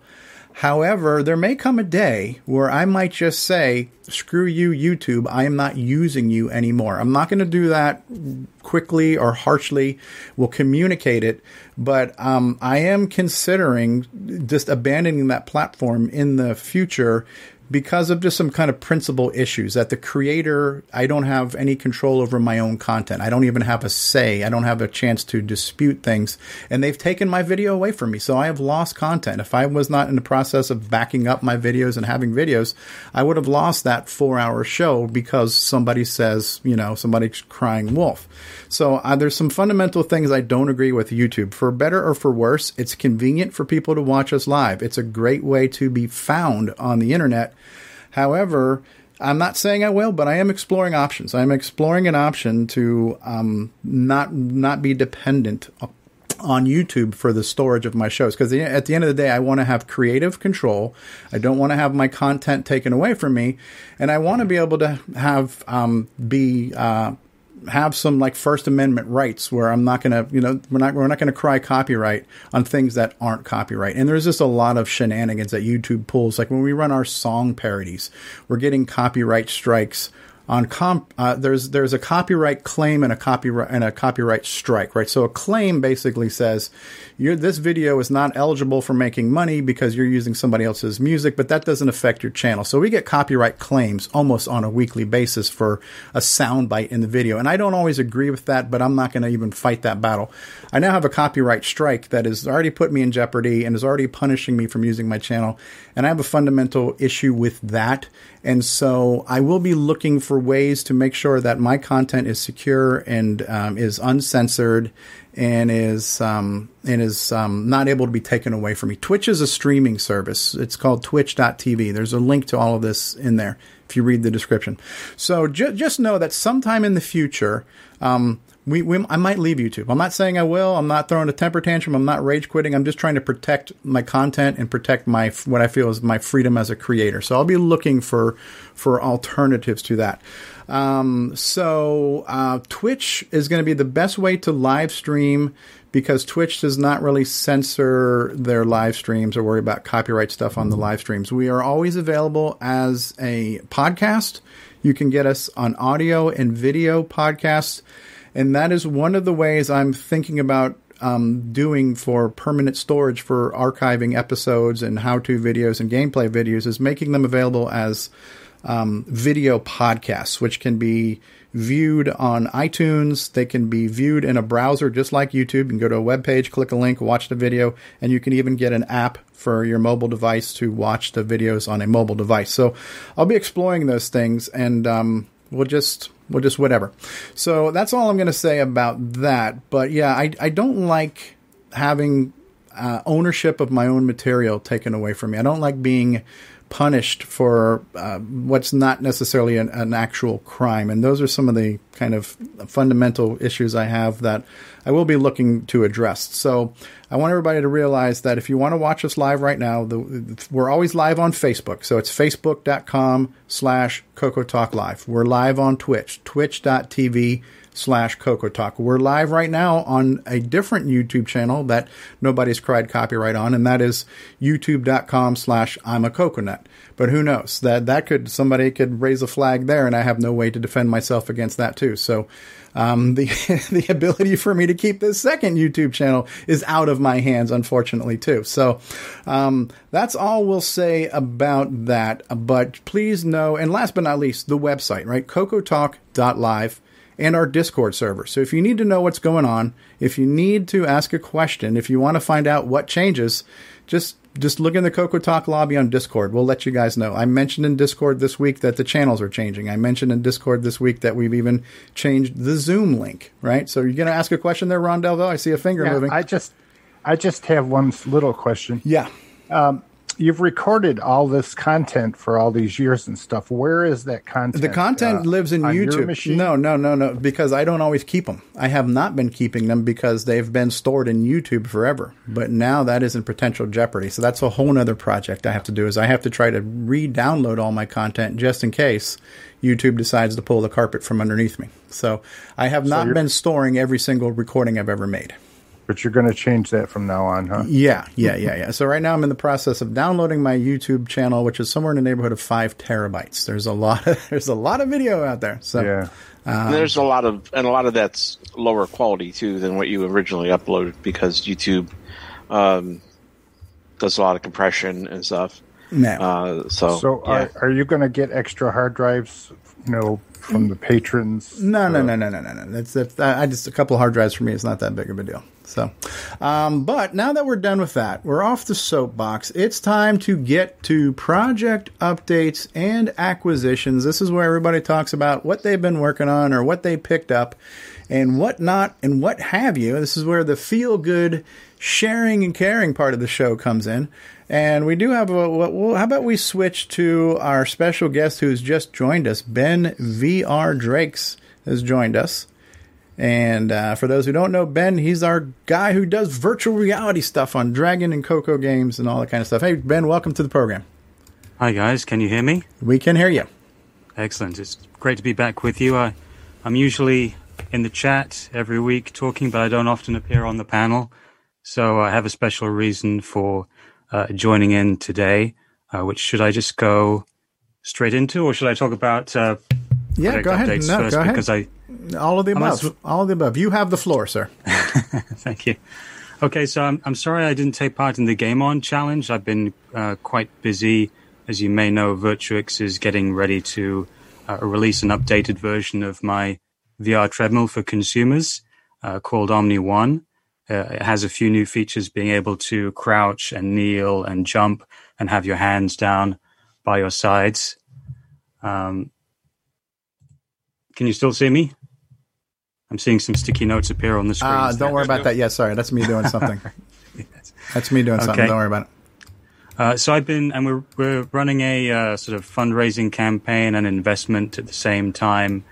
So if you completed your paperwork last night, you could get forty percent off, as well as getting uh, shares in the company. So I've been really busy just dealing with social media, uh, Twitter, Instagram, Facebook, uh, YouTube, etc. for uh, the last few days. So I, I couldn't take part.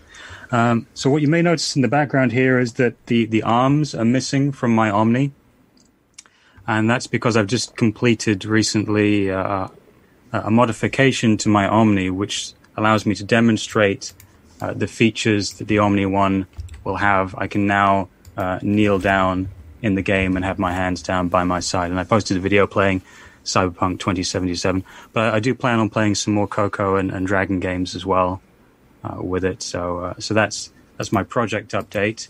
Uh, now, as to acquisitions. Um, you may remember I, I announced back in November that uh, sadly um, Richard Wadman, one of the designers of the Dragon 32, uh, passed away from COVID, which he, he contracted in, in hospital uh, tragically. And um, today it was, it was quite emotional for me. I was helping next door. He was he was my next door neighbor, coincidentally, uh, just helping them to sort through some of his uh, his belongings. Uh, so I now have some of his furniture, in fact, in, in my room, and also some of his uh, CDs and uh, flash drives and uh, some handwritten notes. So hopefully, I will be able to archive anything related to Dragon data that uh, may be amongst these belongings for uh, you know preserving his work there. Um, so yes, uh, and it was it was quite sad because one of the boxes here I, I can show you is just full of uh, jewel cases. Let's bring that in front of the camera for you to see. Did he have anything Coco? Well, I haven't gone through all these all these boxes yet. Um, I believe there were some dragons in, in the loft, but uh, they weren't taken down when I was there, so I'm not quite sure what happened to those. Uh, one of my conversations with him, I was led to believe that he, he may have had some some old prototype versions of the dragon and maybe some unusual motherboards in there. So hopefully, um, those will turn up at some point.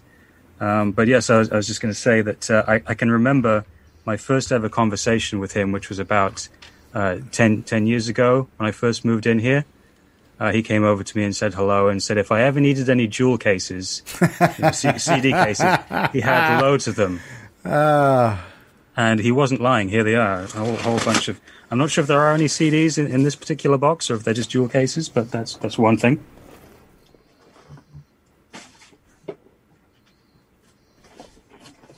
And here I have a bunch of CDs and some flash drives.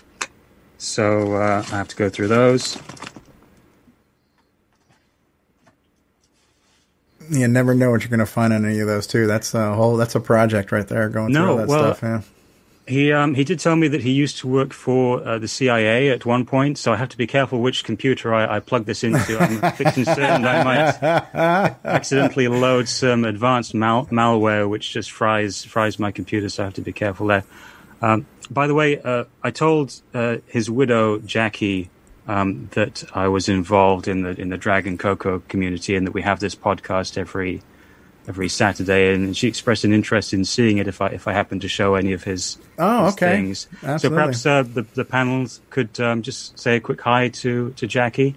Hi, Jackie. hello. Hi, Jackie. Hi, Jackie. Sorry for your loss. Yes, we are. So um, yeah, I got a few other things. Uh, in fact, I got a a table lamp. This, which has a, a real time clock in it. Oh, how, do- So how do you like date. that? I like that. And I think it's got a Us- us little. Uh, Nine users are so jealous. Sorry, good. It's got a, a CR twenty thirty two battery underneath, and when when I plugged it in, uh, it came on, and it came on with a, a little uh, song, um, "Auld Lang Syne," because it, it defaulted to the, the first of the the first of the year, so, so that was that was quite nice. And uh, let's see, I got um, some cabinets of his and an old surge surge protector Wow. battery pack. It's very heavy. And there's another box of CDs over there. But the the most uh, exciting thing, I believe, is his handwritten notes because uh, they're not dated, and I don't know what project he was he was researching. But uh, he worked in I, I struggle with this word, but statistics. That that was what he, he moved he Yes. moved on to after Dragon Data. Well, that's that's not quite true. He also, um, I think, he worked briefly for a company that was making touch screens, like uh, very early tablets, and they were telling me that um, his his work on on tablet technology uh, filtered down into, I believe, all all the modern touchscreen displays that we have today. So that's something I want to I want to look into a bit more. And uh, I have some pictures. I didn't take everything that they, they showed me. They showed me some old uh, Dragon Data uh, t-shirts. No, neat. So I'll I'll grab my phone and uh, hopefully I can just hold it up to the screen and show you some of the things that I didn't I didn't bring back with me. They had one of those. I don't know if you've seen. Hey, I know you're on lock code now, so you have to change that. pardon? I, I know your unlock code now. You're gonna have to change that. you didn't see that, did you? The whole That's world the same saw that, combination yeah. I have on my luggage.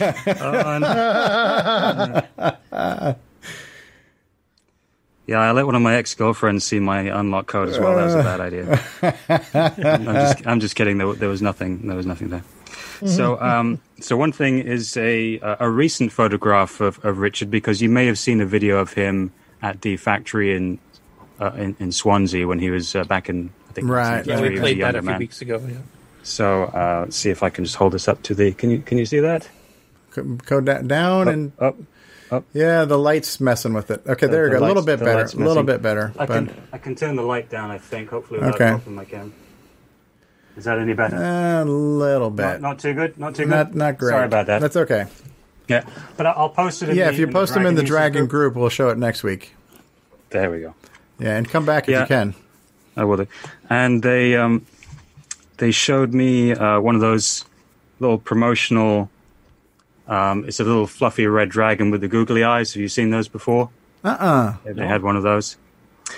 But uh, yes, they also had a, a news clipping of him meeting the uh, Chinese ambassador who was over from China to look at the look at the factories because he wanted to see those. Wow. That was that was nice. That's impressive. But, um, Yes, he has these handwritten notes, and I'm not sure what he was he was researching, but they seem to be uh, medical journals or, or res- research topics, uh, because he's underlined uh, various various names of people that seem to be working on uh, on various conditions.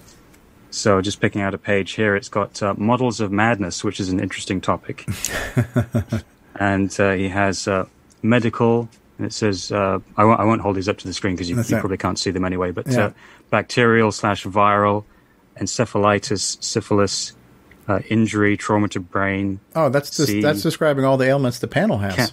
cancer slash tumors, Hey. ce- cerebral thrombosis. So lots of medical stuff, and I'm I'm really not sure uh, what he was he was working on. But there are also some uh, some formulae here. I, I will try holding one of these up to the the camera, see if you can make that out at all. Mm, Not too clear. Oh. Not too clear. Even if it was, I wouldn't understand it anyways. But yeah, um, I think that's the uh, recipe for the Colonel's secret herbs and spices. So it's uh, quite a few pages. I'll, I'll show you the stack anyway that, that I've got here. So these are. Um, I'm trying not to, to lose the order as well because they, they would like to have these back because they're quite precious. You know, No, handwritten- absolutely. handwritten notes. So that's that's Wow. one stack, and then there's uh, this this folder also wow. is full of is full of handwritten notes, and I, I haven't read through them yet, so I, I don't know. But I would like to preserve uh, what whatever he was he was working on, whilst at the same time, Yeah. obviously respecting you know the privacy uh, of the family. So um, No, what was his position in um, the Dragon? Yeah, so I have his uh, business card, and I have some pictures of his uh, his other business cards from the companies that he worked for, and, and technically he is down here as commercial director. But from my conversations with him, he, he told me that he, he worked on the hardware, and I think he he um, wrote some of the software that came with the Dragon, maybe the uh, um, the basic compiler, possibly. My, my memory is not is not too good, so uh, please don't quote me on that. Uh, but uh, he, told me a few stories, like how he, he, he won an award one time. I think it was a maths or, or science award, and he met Albert Einstein, and it was it was something to do with a, a little plate of chocolates. I think they give that to maybe the, the recipients, and apparently Einstein had, had eaten some of the chocolates already.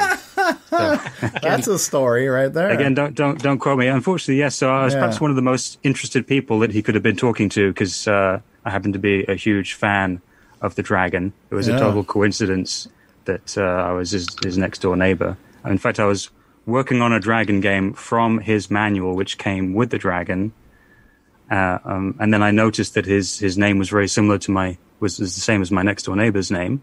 So I just uh, asked him over the garden fence while I was hanging out my wash, washing, "Are you the same Richard Wadman who wrote the manual that came with the dragon?" And he told me that that he was. So it was just a very strange uh, strange coincidence. So, but at the same time, I just have this quite a, quite a poor memory. So I did ask him on a couple of occasions if if he would uh, join uh, the panel for an interview. I thought it would be wonderful if because he was a very intelligent man, extremely well spoken, but uh, also quite a private uh, man, not uh, not keen on, on making public appearances. I think, even though he he was very well travelled, he'd been to uh, South Africa, and I think he visited China as well, and Spain. He met the met the King of Spain. He told me one time. I think that had something to do with the sale of uh, uh, or sale of the rights to to make the dragon to, to Spain. Wow. Which some, some some on the panel may may know may know more about than I do. but, uh, Eurohard or something like that was it? yes, I think I think that was it. Where do you live? Oh well, I'm in, in West Wales, so um, it's a small country. So I guess the probability wasn't that that remote that we'd happen to be living right next to each other. But we, we had quite a few things in, in common, you know, an interest in, in computers and uh, you know hardware and, and software. And he was a big movie buff, I could tell, because his office was lined with uh, lots of movies, just uh, row after row of DVDs, and including some Studio Ghibli films. So he must have been an anime fan as well. Hmm. And uh, yes, uh, I only met him a few a few times, uh, un- unfortunately, but I, I felt like we were kindred spirits. We had a had a few things in common there. And uh, I told his family that uh, because they they didn't know this, uh, some some of you may have heard that uh, the Dragon Thirty Two is featured a little bit in the sequel to the Ready Player One book, Ready Mhm. Player Two. Yes. So hopefully, uh, maybe that that'll get included in the film adaptation as well. So uh, s- sadly, he, he he passed away just a, a week before uh, the book was published, so he, he didn't learn about that. I'm afraid. Hmm. So I'm going to be very busy uh, scanning these these documents, and uh, if I think anything here is uh, is related to uh, his time with, with Dragon Data, I'll be sure to share that with uh, with the Facebook page. And uh, Yeah, yeah, and the World of Dragon archive. You want to make sure that they get Yes. all the high quality scans and everything. And I don't know if you want to go ahead and also put some on the color computer archive. I'm sure they would appreciate having that stuff there too.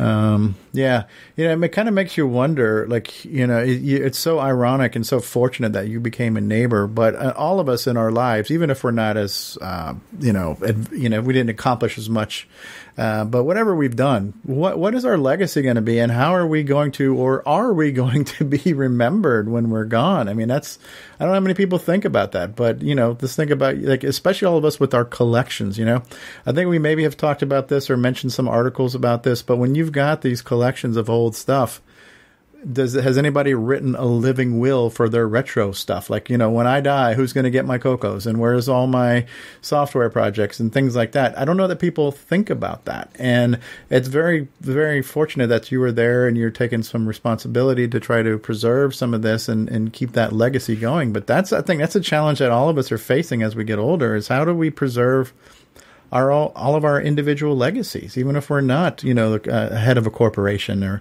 anything like that, you know. So, um, luckily, you're able to help facilitate some of that.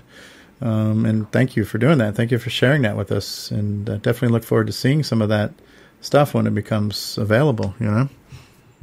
Oh, you're, you're welcome. So, if I could make uh, one request, Mhm. it was my, my birthday last week, and Oh, we can uh, sing for you. no, we want, we want It's him like to a come back. threat. Stevie, yeah.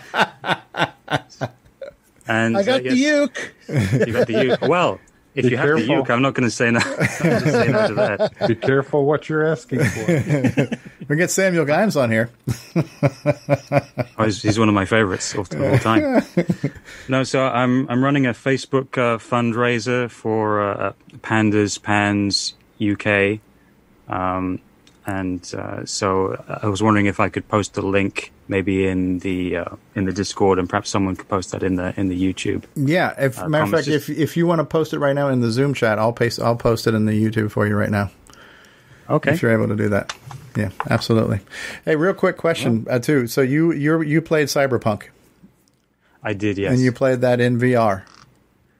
I did. I, I used uh, VorpX, which is a uh, a driver that lets you you know make it work in the in the headset. Yeah, That's right. And and how was it? Oh, it was awesome In VR. because uh, even though I'm I'm running an old rig now, it's about seven years old, and it's quite a demanding game. It just looked so so beautiful, and it, it performed pretty well, much better than my expectations. And I was getting flashbacks to the times when I've I've walked through the streets of L.A. and, and San Francisco, and it's uh, it was it was in the middle of the day, and I, I didn't have my fan on.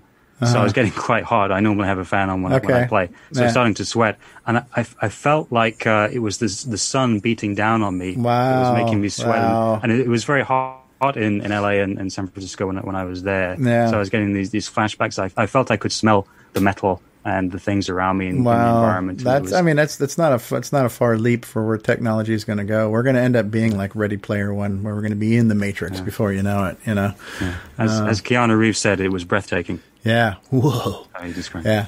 Um, So, so I'll, I'll post that link, and if I could just uh, explain what what pandas Yes, please. is brie- briefly. Uh, so this condition is a misdirected immune response and results in inflammation on a child's brain. In turn, the child quickly begins to exhibit life changing symptoms such as OCD, anxiety, tics, personality changes, uh, decline in math and handwriting abilities, sensory sensitivities, restrictive eating, and more. So if anyone could uh, chip in a, a couple of bucks to help me help me reach my, my goal, that would be much appreciated. So I'll, I'll post the link in the uh, in the Zoom chat, right? yeah, yeah, and then I'll post There it in the uh, in the live feed chat. Yeah. Thank you so much, Stevie. I No appreciate problem, it, and, no problem. and thanks for having thanks for having me on. Oh, always. You uh, always a pleasure to have you. coming on. Yeah, and hang out, hang out. yeah, Um, great hearing you, Ben. Yeah, yeah.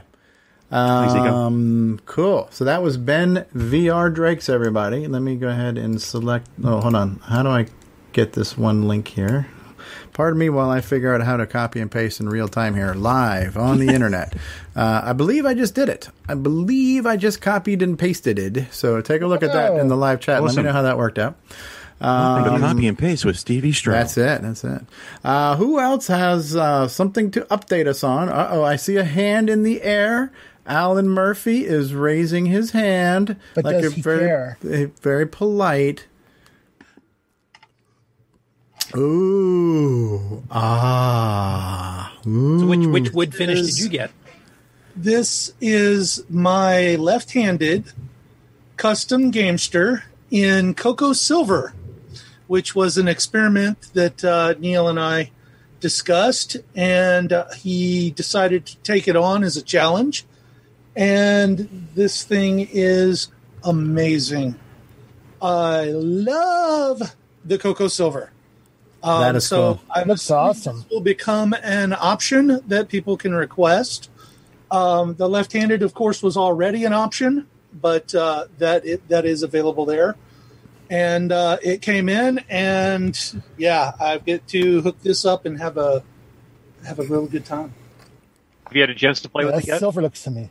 Sorry. Have you had Have you had a chance yet to, to do any gameplay with it? Uh, no, no, it just came in. Oh, just came in. Okay, yep. I've used mine a couple times. I really do like it. It's not it's not analog, so certain games it won't work well for, but uh, but for your left, right, up, down, it's in a. Who it's else? nice. Got, so Brian got one. Somebody else got one recently too. Who else got one of these? I got one. Oh, Nick Marotta did too. Yeah. Okay. Yeah, you got to play Donkey Kong Remix with it, or Donkey Kong Arcade, or Pac Man Arcade. I have a question for you, Alan. amazing. What's that game on your monitor? Which this one? Yeah. Um, that's Brendan's RPG demo for Coco VGA. So it's a custom Coco VGA font that is implementing the map of an RPG as an example for you know you've got a little house down here in the corner, you got a little castle, another house, little road going on here in a forest, some mountains. So it's just kind of showing off that you can use the Coco VGA uh, as an adventure game map very easily. Uh, I think it's just kind of cool. So It's kind of like a tile set, basically, just by re- remapping the uh, semi graphics and and text that's characters. on the uh, demo software site. The the font that's used for that, so it's available. Um, you could start prototyping a game, your own RPG with it right now. Right. And yeah, no, that's cool. Yeah, again, I, I see people doing things that make me jealous and remind me of what an underachiever I am. So, uh, very, very cool. Hold on, wait. Uh, Ron, were you going to ask a question? It's a good thing it wasn't made by blank. okay. So Sloopy is holding. Hold on, Sloopy. Let's get you spotlighted. Okay, Sloopy's on, holding Sloopy. something. Sloopy, hang on. Okay, you are spotlighted or spotlit. Sloopy, go ahead. Yes. My drive wire board I've been uh, talking about for the last uh, months and months. the final revision is finally here. And it is able to be used in both a Coco 1, 2, and 3.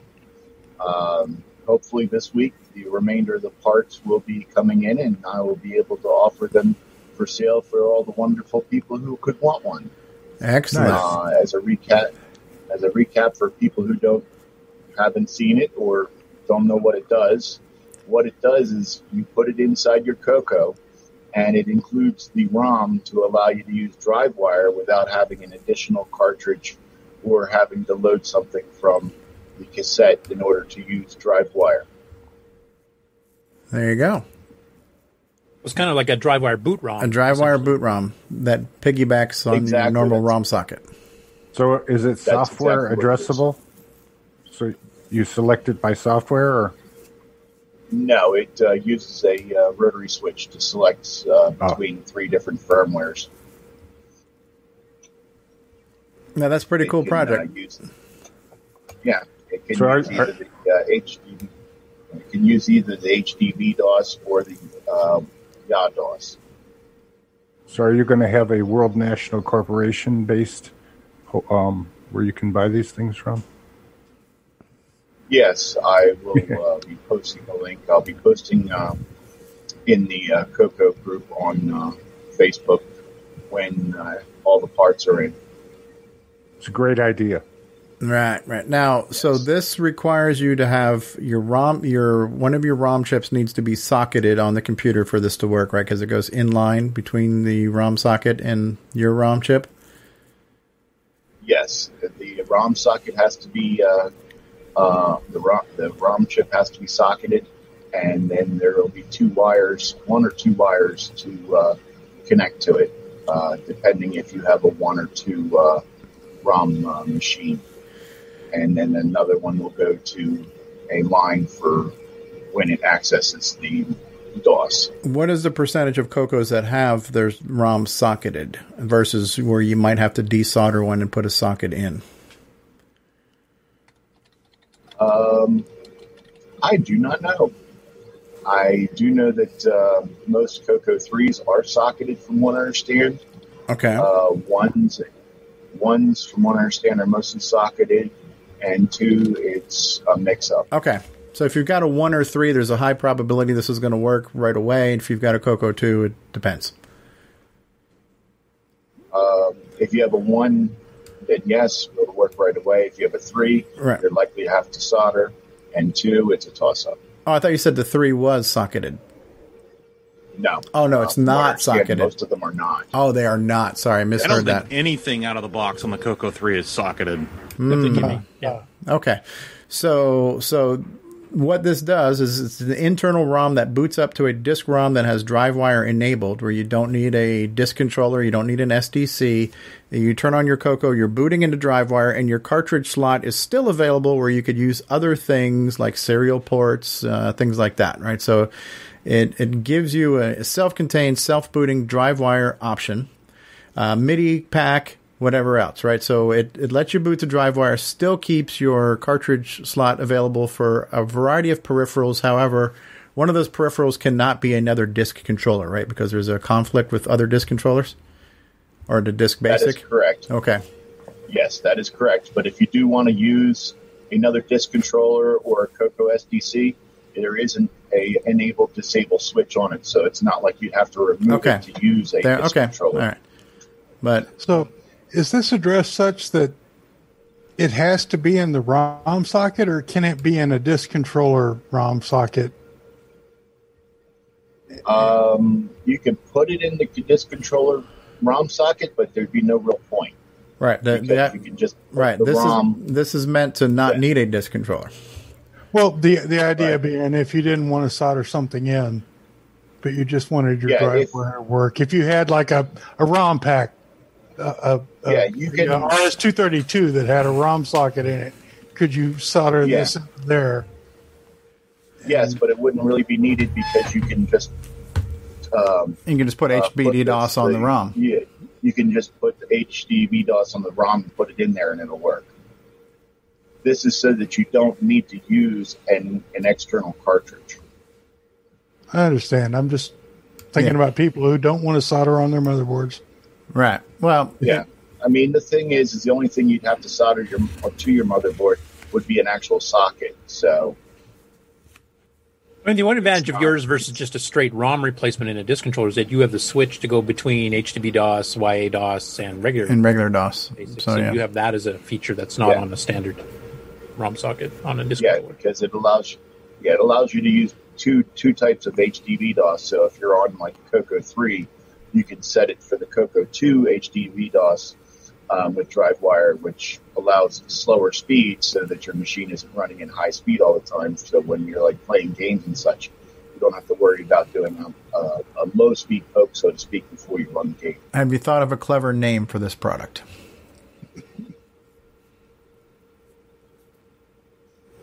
well, get, get a hold of marketing. and we'll- I'm not. I'm not. I'm not clever, so well, your name's clever. How did you come up with your name, Sloopy? Um, basically, in high school, I uh, hung out with two other people uh, with the name Chris, which is the unimaginative name my parents gave me, and uh, we needed uh, nicknames. And someone uh, mentioned my similarities to the Sloopy in the song um, "Hang On Sloopy" by the McCoys, And I says, yeah, but I'm not a girl. And they said, so you're Sloopy. All right, there you go. And it's stuck. Okay. And the rest is And history. Since, yep, since I was 14, I've been Sloopy. Okay. Okay. Well, let us know when that's ready, and then we'll post it in Discord and on Facebook, and we'll, you can plug it back here in the show again too. That's pretty cool. So there will be a certain uh, percentage of people who would like that, even though you might even have a way to not need it. You might just want to have it anyways, and there might be some people that say this is a really cost-effective way for me to get DriveWire going and not need a Multi-Pak and not need an SDC, and just get me up and running. So it, it will definitely fill a need for certain individuals, and it's great. And think we mentioned this before. You're kind of new to the Coco, and the fact that you're already coming here and you're working on hardware projects and creating a product in a short period of time is, is kudos to you, sir, and thanks for doing that. We, we do have a question Thank for you, you. Sloopy, from AC's 8 bit zone, too. Does the internal drive wire board need to make soldered wired connections to the main board? Um, on a Color Computer 3 and a Model 2A, it needs to make one connection. On the previous machines, it needs to make two connections. Okay. So, Alan, hopefully that answers your question. And you can always ping him on Discord if you need to, because I know AC is out Yes. there. Cool. I have no life, so I'm always on the kid Discord. Thank you, Sloopy. Uh, who else had a little show and tell, something to share? Uh oh, Jason is raising his hand. We're very polite here today on the show with the hand raising. Oh, I know. I like right? that. I'm just waving around like I just don't care, right? Um, uh, just a, a couple brief little things here. Some of them Coco, some of them not quite Coco, but we'll retro. We'll just squeeze those in. First of all, and no, no shame, att- attempt at not a shameless plug, but just wanted to update everybody on the the Joey High Res. Which again, since we're on a new channel, just to uh, familiarize everyone, this is a joystick or controller switch box for the Coco. And this particular one, I, I have one that doesn't have this, but it has three inputs. And then this has the option, has a built in high res joystick interface and uh, also features, um, and you don't have to unplug anything, also features a pass through if you want to plug your cassette recorder into that. And uh, also, uh, like the other, the previous version lets you switch between the left and right joystick port because for some reason, as we all know, that doesn't seem to be standardized between different games. But uh, but I, I just want to, I'm working on these. I've got all the initial pre-orders are now filled, and I'm now working on the second group of pre-orders, and that group is still open. If anyone is interested, of course, they can go to right over there, cocoman.biz. Again, uh, great little sign. My uh, my brother Ken made it from Ken Can Ken Make It, or is it Ken's Cocoa Corner? One of those places, or maybe both. Uh, so just wanted to update everybody on that. That's proceeding. Uh, and then just a little update in the uh, Coleco. Uh, for those who don't know, the Coleco Adam, been playing around with that a bit, and it. And here's the thing: the most infamous thing that most people probably know if they're familiar with the Adam is to run the Adam.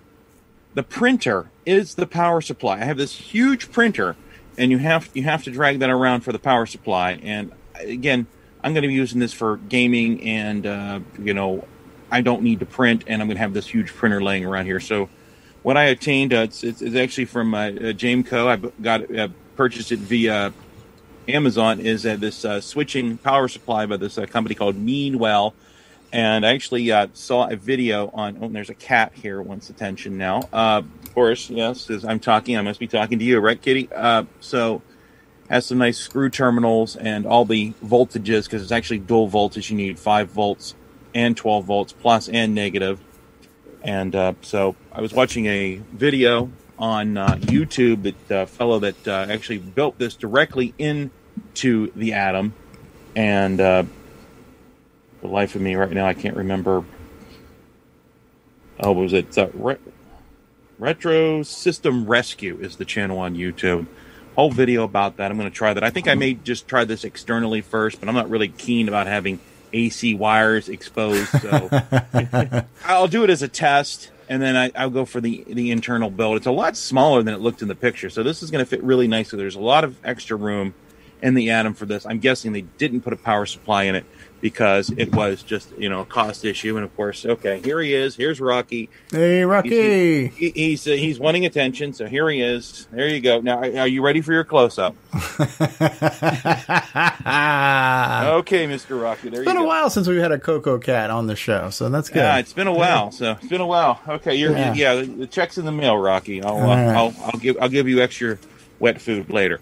I Uh, think the idea was the linear power supply would hold the printer in place on your desktop by its sheer weight. it is pretty darn heavy. It's what's known as a gravity mount.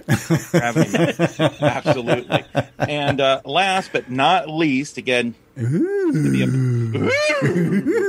oh yes. Ooh. Um, last but not least, uh, you know, uh, wiring up all those wires and toggle switches. And this is actually something I forgot from last week. I got this last week, forgot to show it off, but uh, I use a lot of heat shrink tubing, uh, specifically two millimeters. I think that's like eleven sixty fourths. Well, uh, the place I usually get it from, they were on vacation, so I just uh, over the holidays when I needed more, and I, f- I found another source, and I went ahead and bought this. This is out of frame. This is 200 meters of two millimeter heat shrink tape. Now, 200 meters that is like 656 feet of this two millimeter or 1164ths of an inch heat shrink tubing. You're good. Eh, But about for the price I was paying for about 100 feet of it. So, yeah, I guess it's all about the economies of scale. Yeah. But this is what I use the most, and uh, that's the most heat shrink tubing I've ever bought. So, uh, Don't leave it inside a sunny window. no, no, no, no, no. that would be bad. But so that that that'll that'll help because this is pretty much this is pretty much used in most CocoMan.biz products. All right, another That's shameful, shameful plug there. Shameful plug right there. Yes. Shame on you for all Yeah, your and that's where you shameful get your plugs. well, and that that Coco three video solution that I won't mention the name of, but you can Yeah, find out. But you can find out about it on CocoMan.biz. Oh, yeah, Um, absolutely. Absolutely. Lee, how much is that switchy thing? Which uh, oh, Oh, the, the uh, high res? high res Yeah. the high okay the high res is uh, right now it's uh, there it's fifty five dollars plus shipping uh, that is the special introductory pre pre order price Okay. Okay. yeah 55 plus shipping, and the shipping happens to be $495, but that's No, okay. it's not. Ah, It's not. Don't dilemmas. it's, it's you know I'm not making I'm not making it I'm not making any money on shipping any shipping charges I charge are Yeah. for the actual postage and you know a lot of people don't realize you know mailing materials boxes and packing yeah, it's not cheap. not free it's either not cheap, no. But you So that- pass that- the that's all going towards the off. That's all that the, the shipping charges all go towards offsetting the cost of shipping. And you know, there's there's no money being made on that. there you go. They ship from Australia. Nope, not from Australia. They're Australian inspired products. Ah, They're, yes. they're they're shipped here from the United States. Does anybody else have an? Uh oh, Brian, wait, raising his hand, raising Now, a that's very a pack of lunch, everybody. I hope everyone's comfortable. This is Yeah, probably right. going to take a while. No, I'll give. I, I might be reaching out to you, Jason, on that power supply because that looks like the one um, that I was looking at to install into a Dragon that I don't have a power supply for because it does have the negative twelve, which is nice. So You might want to talk to David Ladd. I think he did something or he was working on it, but it is a it is a Meanwell RQ50B as in boy. okay, But Thank you. Uh, I would I would check with David. I think he was working on a similar project. very good. Thank you. Um, a couple of things here I'd like to show. Uh, one is a little uh, a, a small group of uh, that I bid on on eBay there, and um, one item in particular. But here's the other items that were uh, in with the group.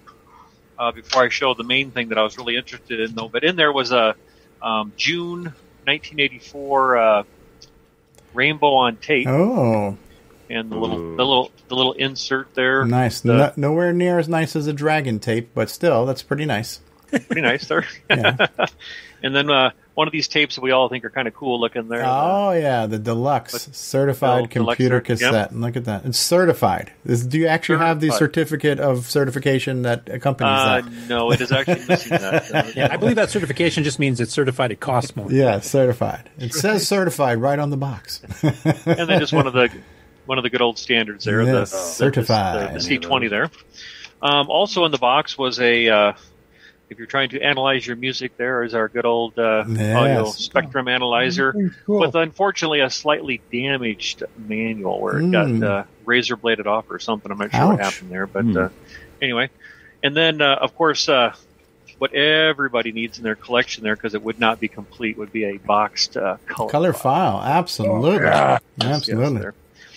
And then the, the the main thing that this is what I was, I was bidding on. it, I looked at the picture, and I kept on looking at it, kept on looking at it. I actually messaged the seller three times, and they never once replied back to me because I was asking for pictures, but without showing the front. Does anybody recognize this? It is Digitizer. a tin tin Yep. connecting. DS69. Yep, nope. Uh, Ron, for, Ron for the win there. So it did not have a label on it, um, but there was a hole on the front of it, and I thought I recognized it. I actually made this label myself. Um, I took a scan, took a scanned image. Digi and, uh, sector. Yep. now, And, uh, did you clearly mark that label as a reproduction?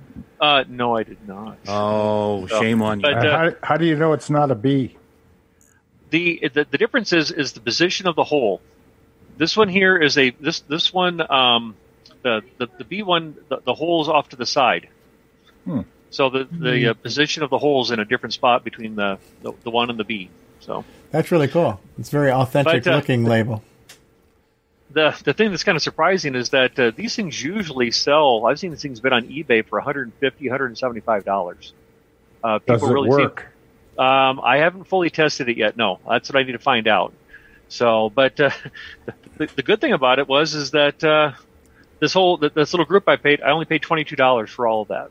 Wow. So, so that was, and the, I mean, I, I wanted to message back the seller and say, do you know what you actually had on this uh, listing there? But, um, oh well. Probably not the best thing to do. no, I won't let them know. And then a book that I picked up, and uh, it does feature the uh, the color computer in it. Um, it's it, one of those that has all, all the different brands, but it's just basic programming for kids. I like the cover, that's why I picked this one up. I thought I like that too. Yeah, it's in really good shape too. It's very shiny. Yep, very shiny. Uh, the uh, binding's the not, binding's uh, not creased still- or anything. yeah, so, nice. Yep. Pristine. And then a couple different magazines. I don't have the, the whole issues, but I just single issues of some of these. Um, one that I had not seen before. Uh, it's called Basic Computing for the TRS, uh, TR, the TRS-80 User Journal, and it covers all the different, uh, you know, you know, the Model 100, uh, the 234, even the color computer. This one happens to have uh, an article in here for the color computer, but I just picked up this one issue. I thought it was kind of interesting. I hadn't seen this one, but uh, um, kind of an interesting one. I was going to read through that one a little bit, and then one called the uh, Micro, uh, the 6502 and 6809 Journal. I don't know if that was Interesting. one. I don't know, Curtis, if you had seen that one before, maybe before. I've heard of it. I've never actually seen one before, but uh, Yeah. So I picked up a copy of that, and then one that's uh, kind of 68 cool. Microjournal was a, a popular one starting late 70s. Uh, 70s? Okay. Did a lot of technical stuff when the Coke when it first was released. um, Family Computing. That's a, that was a magazine, but they had this one that just it was kind of a separate issue of just ten starter programs from Family Computing. So it just has a couple different, uh, uh, ten, well, ten different programs in there. So that was kind of just one I picked up as well. And then the last thing I'd like to show, I had never seen this before. I've been googling, trying to find information. I've only found one reference to it, but it was this here that was out on eBay. I don't know if anybody saw that listed on eBay. Level four. Yeah, level five five Level Productions, five. Okay, sorry. Oh, level. Whoops, yeah, level four products. Um, Yeah.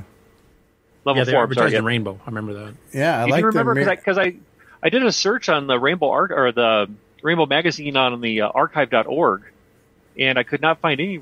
I couldn't find any reference. I'll have to go look some more and see if I could because the the only thing I could find was uh, they they talked about the company there in Michigan. Um, they're around. Well, it was almost 42 years ago, and they dis- they uh, uh, dissolved uh, the company back in 1996. But basically, this is just a really super nice case, aluminum case. yeah. But all that all that's in here is a Radio Shack um, 3022 controller. Um, in there, here I, I have all the screws out but one. Let me pull this one last screw out. So were right they reselling that, or did somebody just replace the board? Maybe they lost the original board. Was this originally like its own third-party disc controller, or? Uh, it, it seems to be. I mean, it's it's it's it's mounted in here really nice. It's on some standoffs and everything, but it's Hmm.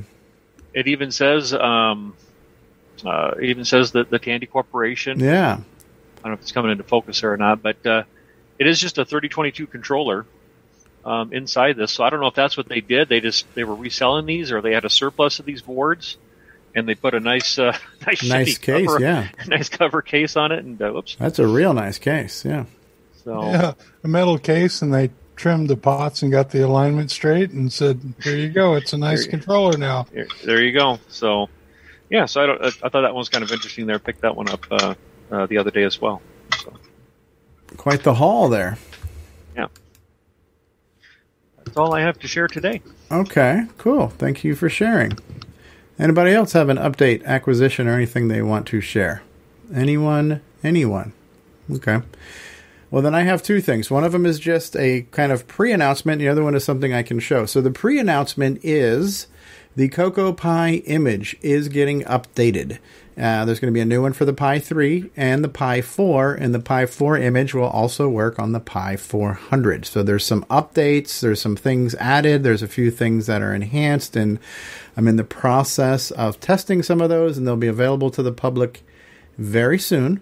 Um, and so what was noted before was that Ron Klein had tested his Coco Pi 4 image on his uh, Pi 400. For those who don't know, the Pi 400 is like a Raspberry Pi with a built-in keyboard.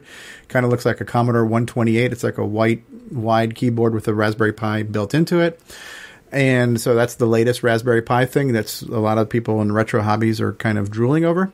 And Ron Klein's image worked on that device, but the image that we have on the website did not. And the main difference was is that Ron does his um, operating system updates. So he was always updating the Raspbian operating system, and those updates fixed whatever the keyboard drivers and USB driver problems were from the old image. So the new image will be already updated to be forward compatible with the Rasp with the Pi 400 um, device. And there's other things on there, like it's going to have Beta 6 already on there that you can just pull and install.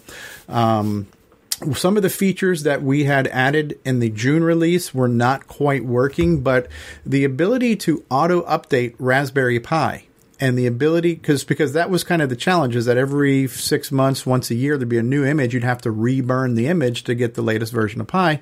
So we're trying to do kind of like an auto update feature. That feature was implemented and kind of sort of worked, but also kind of didn't work because of all the stuff behind the scenes, what the scripts are trying to do and what they were trying to talk to. They were just kind of losing their um, their trust to each other. So Ron Klein's been working behind the scenes. So the new version will already have the latest version of Raspbian that will be compatible with with Pi 400 and Pi 4. It will allow you to automatically update the Raspberry Pi system when future updates come out, so you don't have to keep reburning it.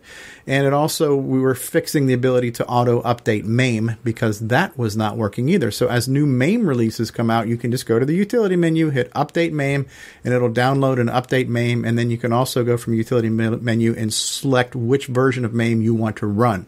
Because sometimes we got to go back for certain reasons, for compatibility reasons or stability reasons. So you'll always be able to have the latest version of MAME and selectively go back to a different version. So these features were all implemented, but had various degrees of effectiveness depending on who who was trying it and how they were trying it. So all of those things will be fixed. There will be some more surprises too that we will wait for the official announcement.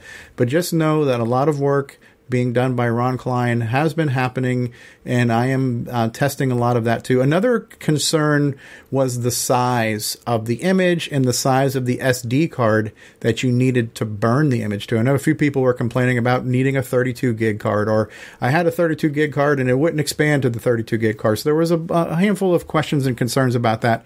So the image has been uber compacted, where the actual file is only about five gigabytes for the download, and it will extract to as small as a 16 gigabyte um, SD card, but it's it's strongly suggested you have at least a 32, and if you're going for the Pi 4, go for a 64. And and I already hear people saying, well, why do I need 64 gigabytes to emulate an 8-bit system?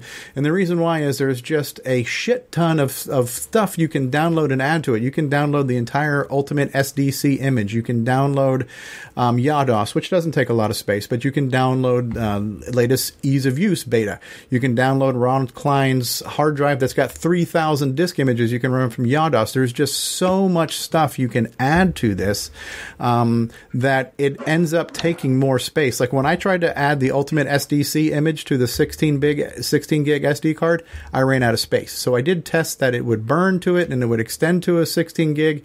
I got NitrOS-9 installed, I got Yados installed, and as soon as I tried to add that third repository, I ran out of space on a 16 gig freaking SD card.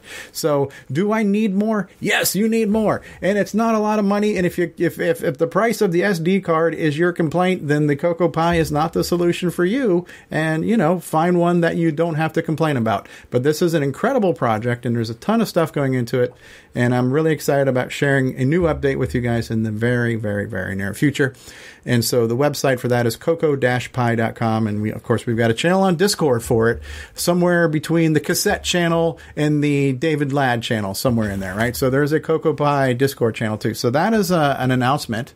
Now let me show you my acquisition. And so I'm using a different camera right now, which does not autofocus and not that like you need to see me clearly, but I want to um, show off my acquisition.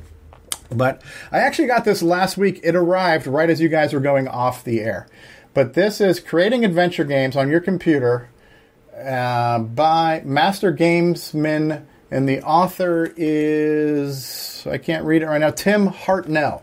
Tim Hartnell. So this is basically how to create a text adventure game in BASIC, and this this this came out in like 1983. It's cross-platform. It's designed to work on any Microsoft type BASIC, so it'll work on the Commodores and the Ataris and the AppleSofts and uh, obviously the Cocos. So it's simple, simplified, kind of universal basic commands for creating a text adventure, which is my next project that I am working on. I am working on a text adventure ish type game that will not initially be on the Coco, but will eventually be on the Coco. I'm actually writing it in QB64, so you can run it on a modern PC. It'll run on Windows. It'll run on the Mac OS. It'll run on Linux, and surprise, surprise, it's also going to run on the Coco Pi.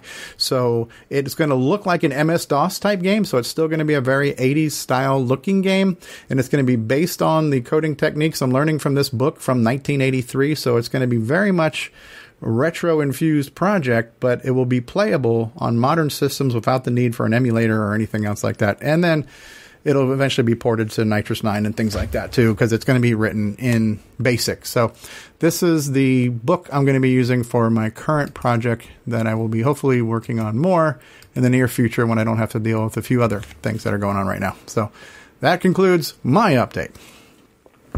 This is like the original game engine.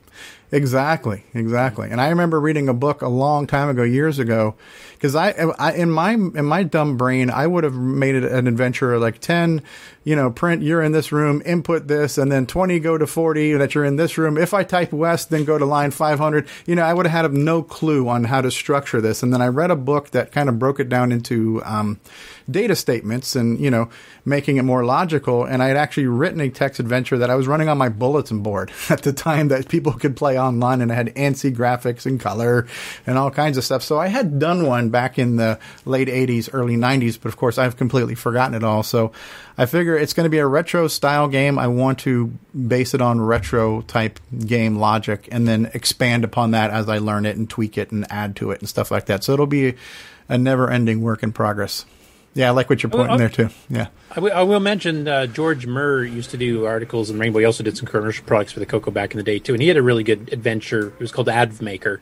He did in the August 1982 Rainbow that has a skeletal structure and shows you how to do the data statements and all that kind of stuff too. So that's another resource if you don't have the book that Stevie has for doing that kind of. And and this book is available on, on an archive. I think it was on the Atari. One of the Atari archives is actually where I found the book. So I've got the online version, but I really want this version because like I wish I I kept saying I'm going to buy this so I can keep it with me in the car. So if I'm waiting somewhere for something, I can just sit down and read. Right. And the other day I was getting an oil change, and of course I didn't have it with me. It would have been the perfect time to sit down and read while I'm waiting on my oil change. You know, so so this will be with me. I don't like reading websites. I don't like reading electronic documents. I don't know why. Even though yeah, I could have it up on my monitor here while I'm doing stuff over here. For some reason, certain reading, I just like to read it on paper because I don't know why. I'm old. Yes, I get it, but to me, that just this is my preference and how I like to do. It's, it's part of the nostalgia too, I think, because Yeah, I'm, I'm the same yeah. way.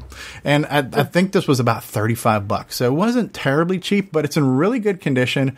And I actually, the first place I looked, which is where you'd expect to find this, was eBay. And there were people on eBay that were asking like 900 freaking dollars for this book. I'm like, yeah, that's not going to happen. So of all places, I found it on Amazon for like 35 bucks from some, you know, b- book reseller.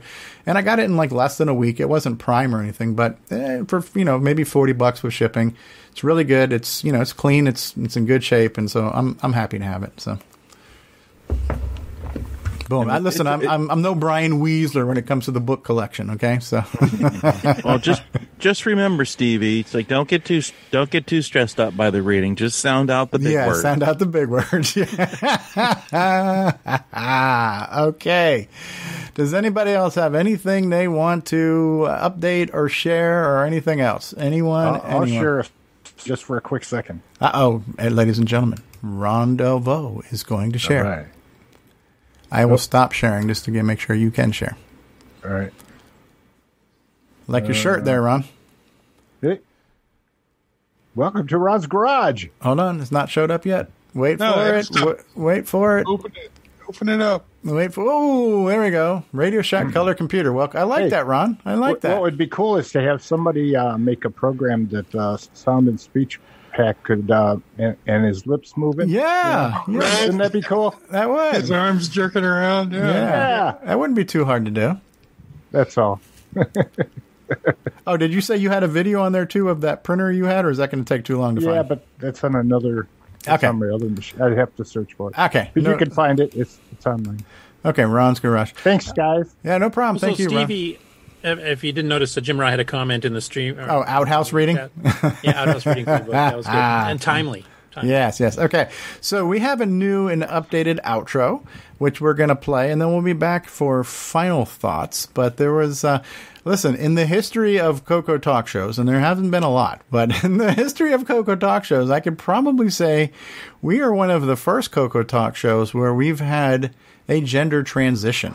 So um, we, I have to, I had to correct the uh, outro to now thank Danny O'Connor, amongst other people as well. So um, enjoy, and I have also updated the slideshow because we've accumulated much more pictures. matter of fact, I had so many pictures, it's got to run really fast. But enjoy this new and improved outro, and then we'll be back for final, final thoughts. This concludes another episode of Coco Talk, the world's leading live talk show featuring the Tandy Color computer. For all things Coco Talk, visit us on the web at cocotalk.live. We'd love to hear from you. Send feedback, suggestions, even segments via email to cocotalk at cocotalk.live. Consider supporting the show with a purchase of merchandise from our retro swag shop at 8bit256.com. If you'd like to become a patron of the show, visit the Patreon link on our site, cocotalk.live. Coco Talk would not exist without the community, its cast, crew, and contributors.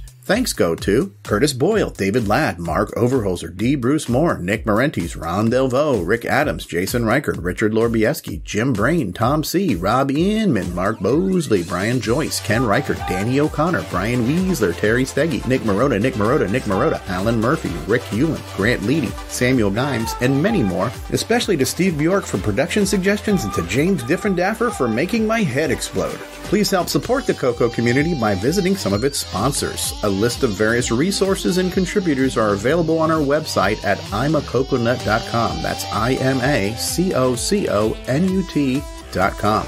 The original Coco Talk theme song is copyright 2008 by D. Bruce Moore and Greg Sheeler. The new Coco Talk theme song is copyright 2020 by D. Bruce Moore. Both are mixed, mastered, and produced by D. Bruce Moore. Coco forever!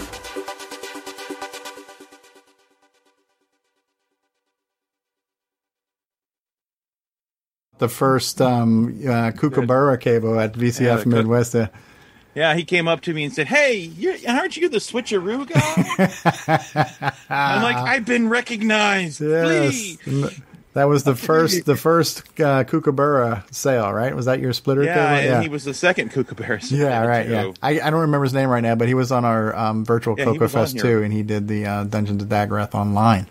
Yeah. Uh, that you can So play like that idiot from the book. Yeah, so Jason is a Z-list celebrity. How does it feel? Uh, I think it's- I think it's more like triple Z. and now Z- now Z- Z- now, Mr. Canadian, it's Z list. Hello. I was translating for Jason.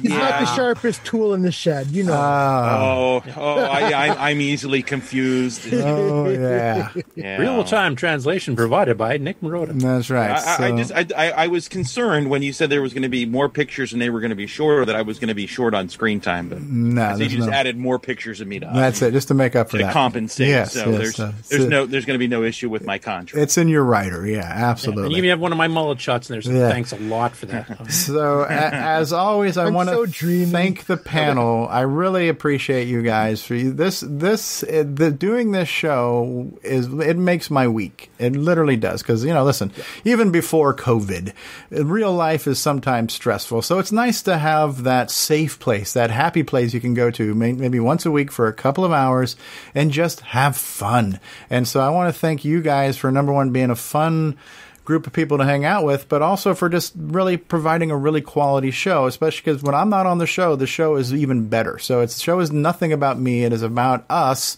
and you guys do a hell of a job. You make for an amazing show. Thank you, Mark Bosley, for always being there to stream for us and, and all the content we get from everybody, all these incredible Samuel Gimes clips and our theme songs. I mean, it's, it's such, it's the, such the collaboration. It really, it does my heart well. And obviously our audience who's here, who watches every week, this is why we do it. We do it for the community. We do it for the audience. We do it because we like it, but other people like it too. It's become a tradition. You know, people are here and are dedicating their Saturday to share this time with us.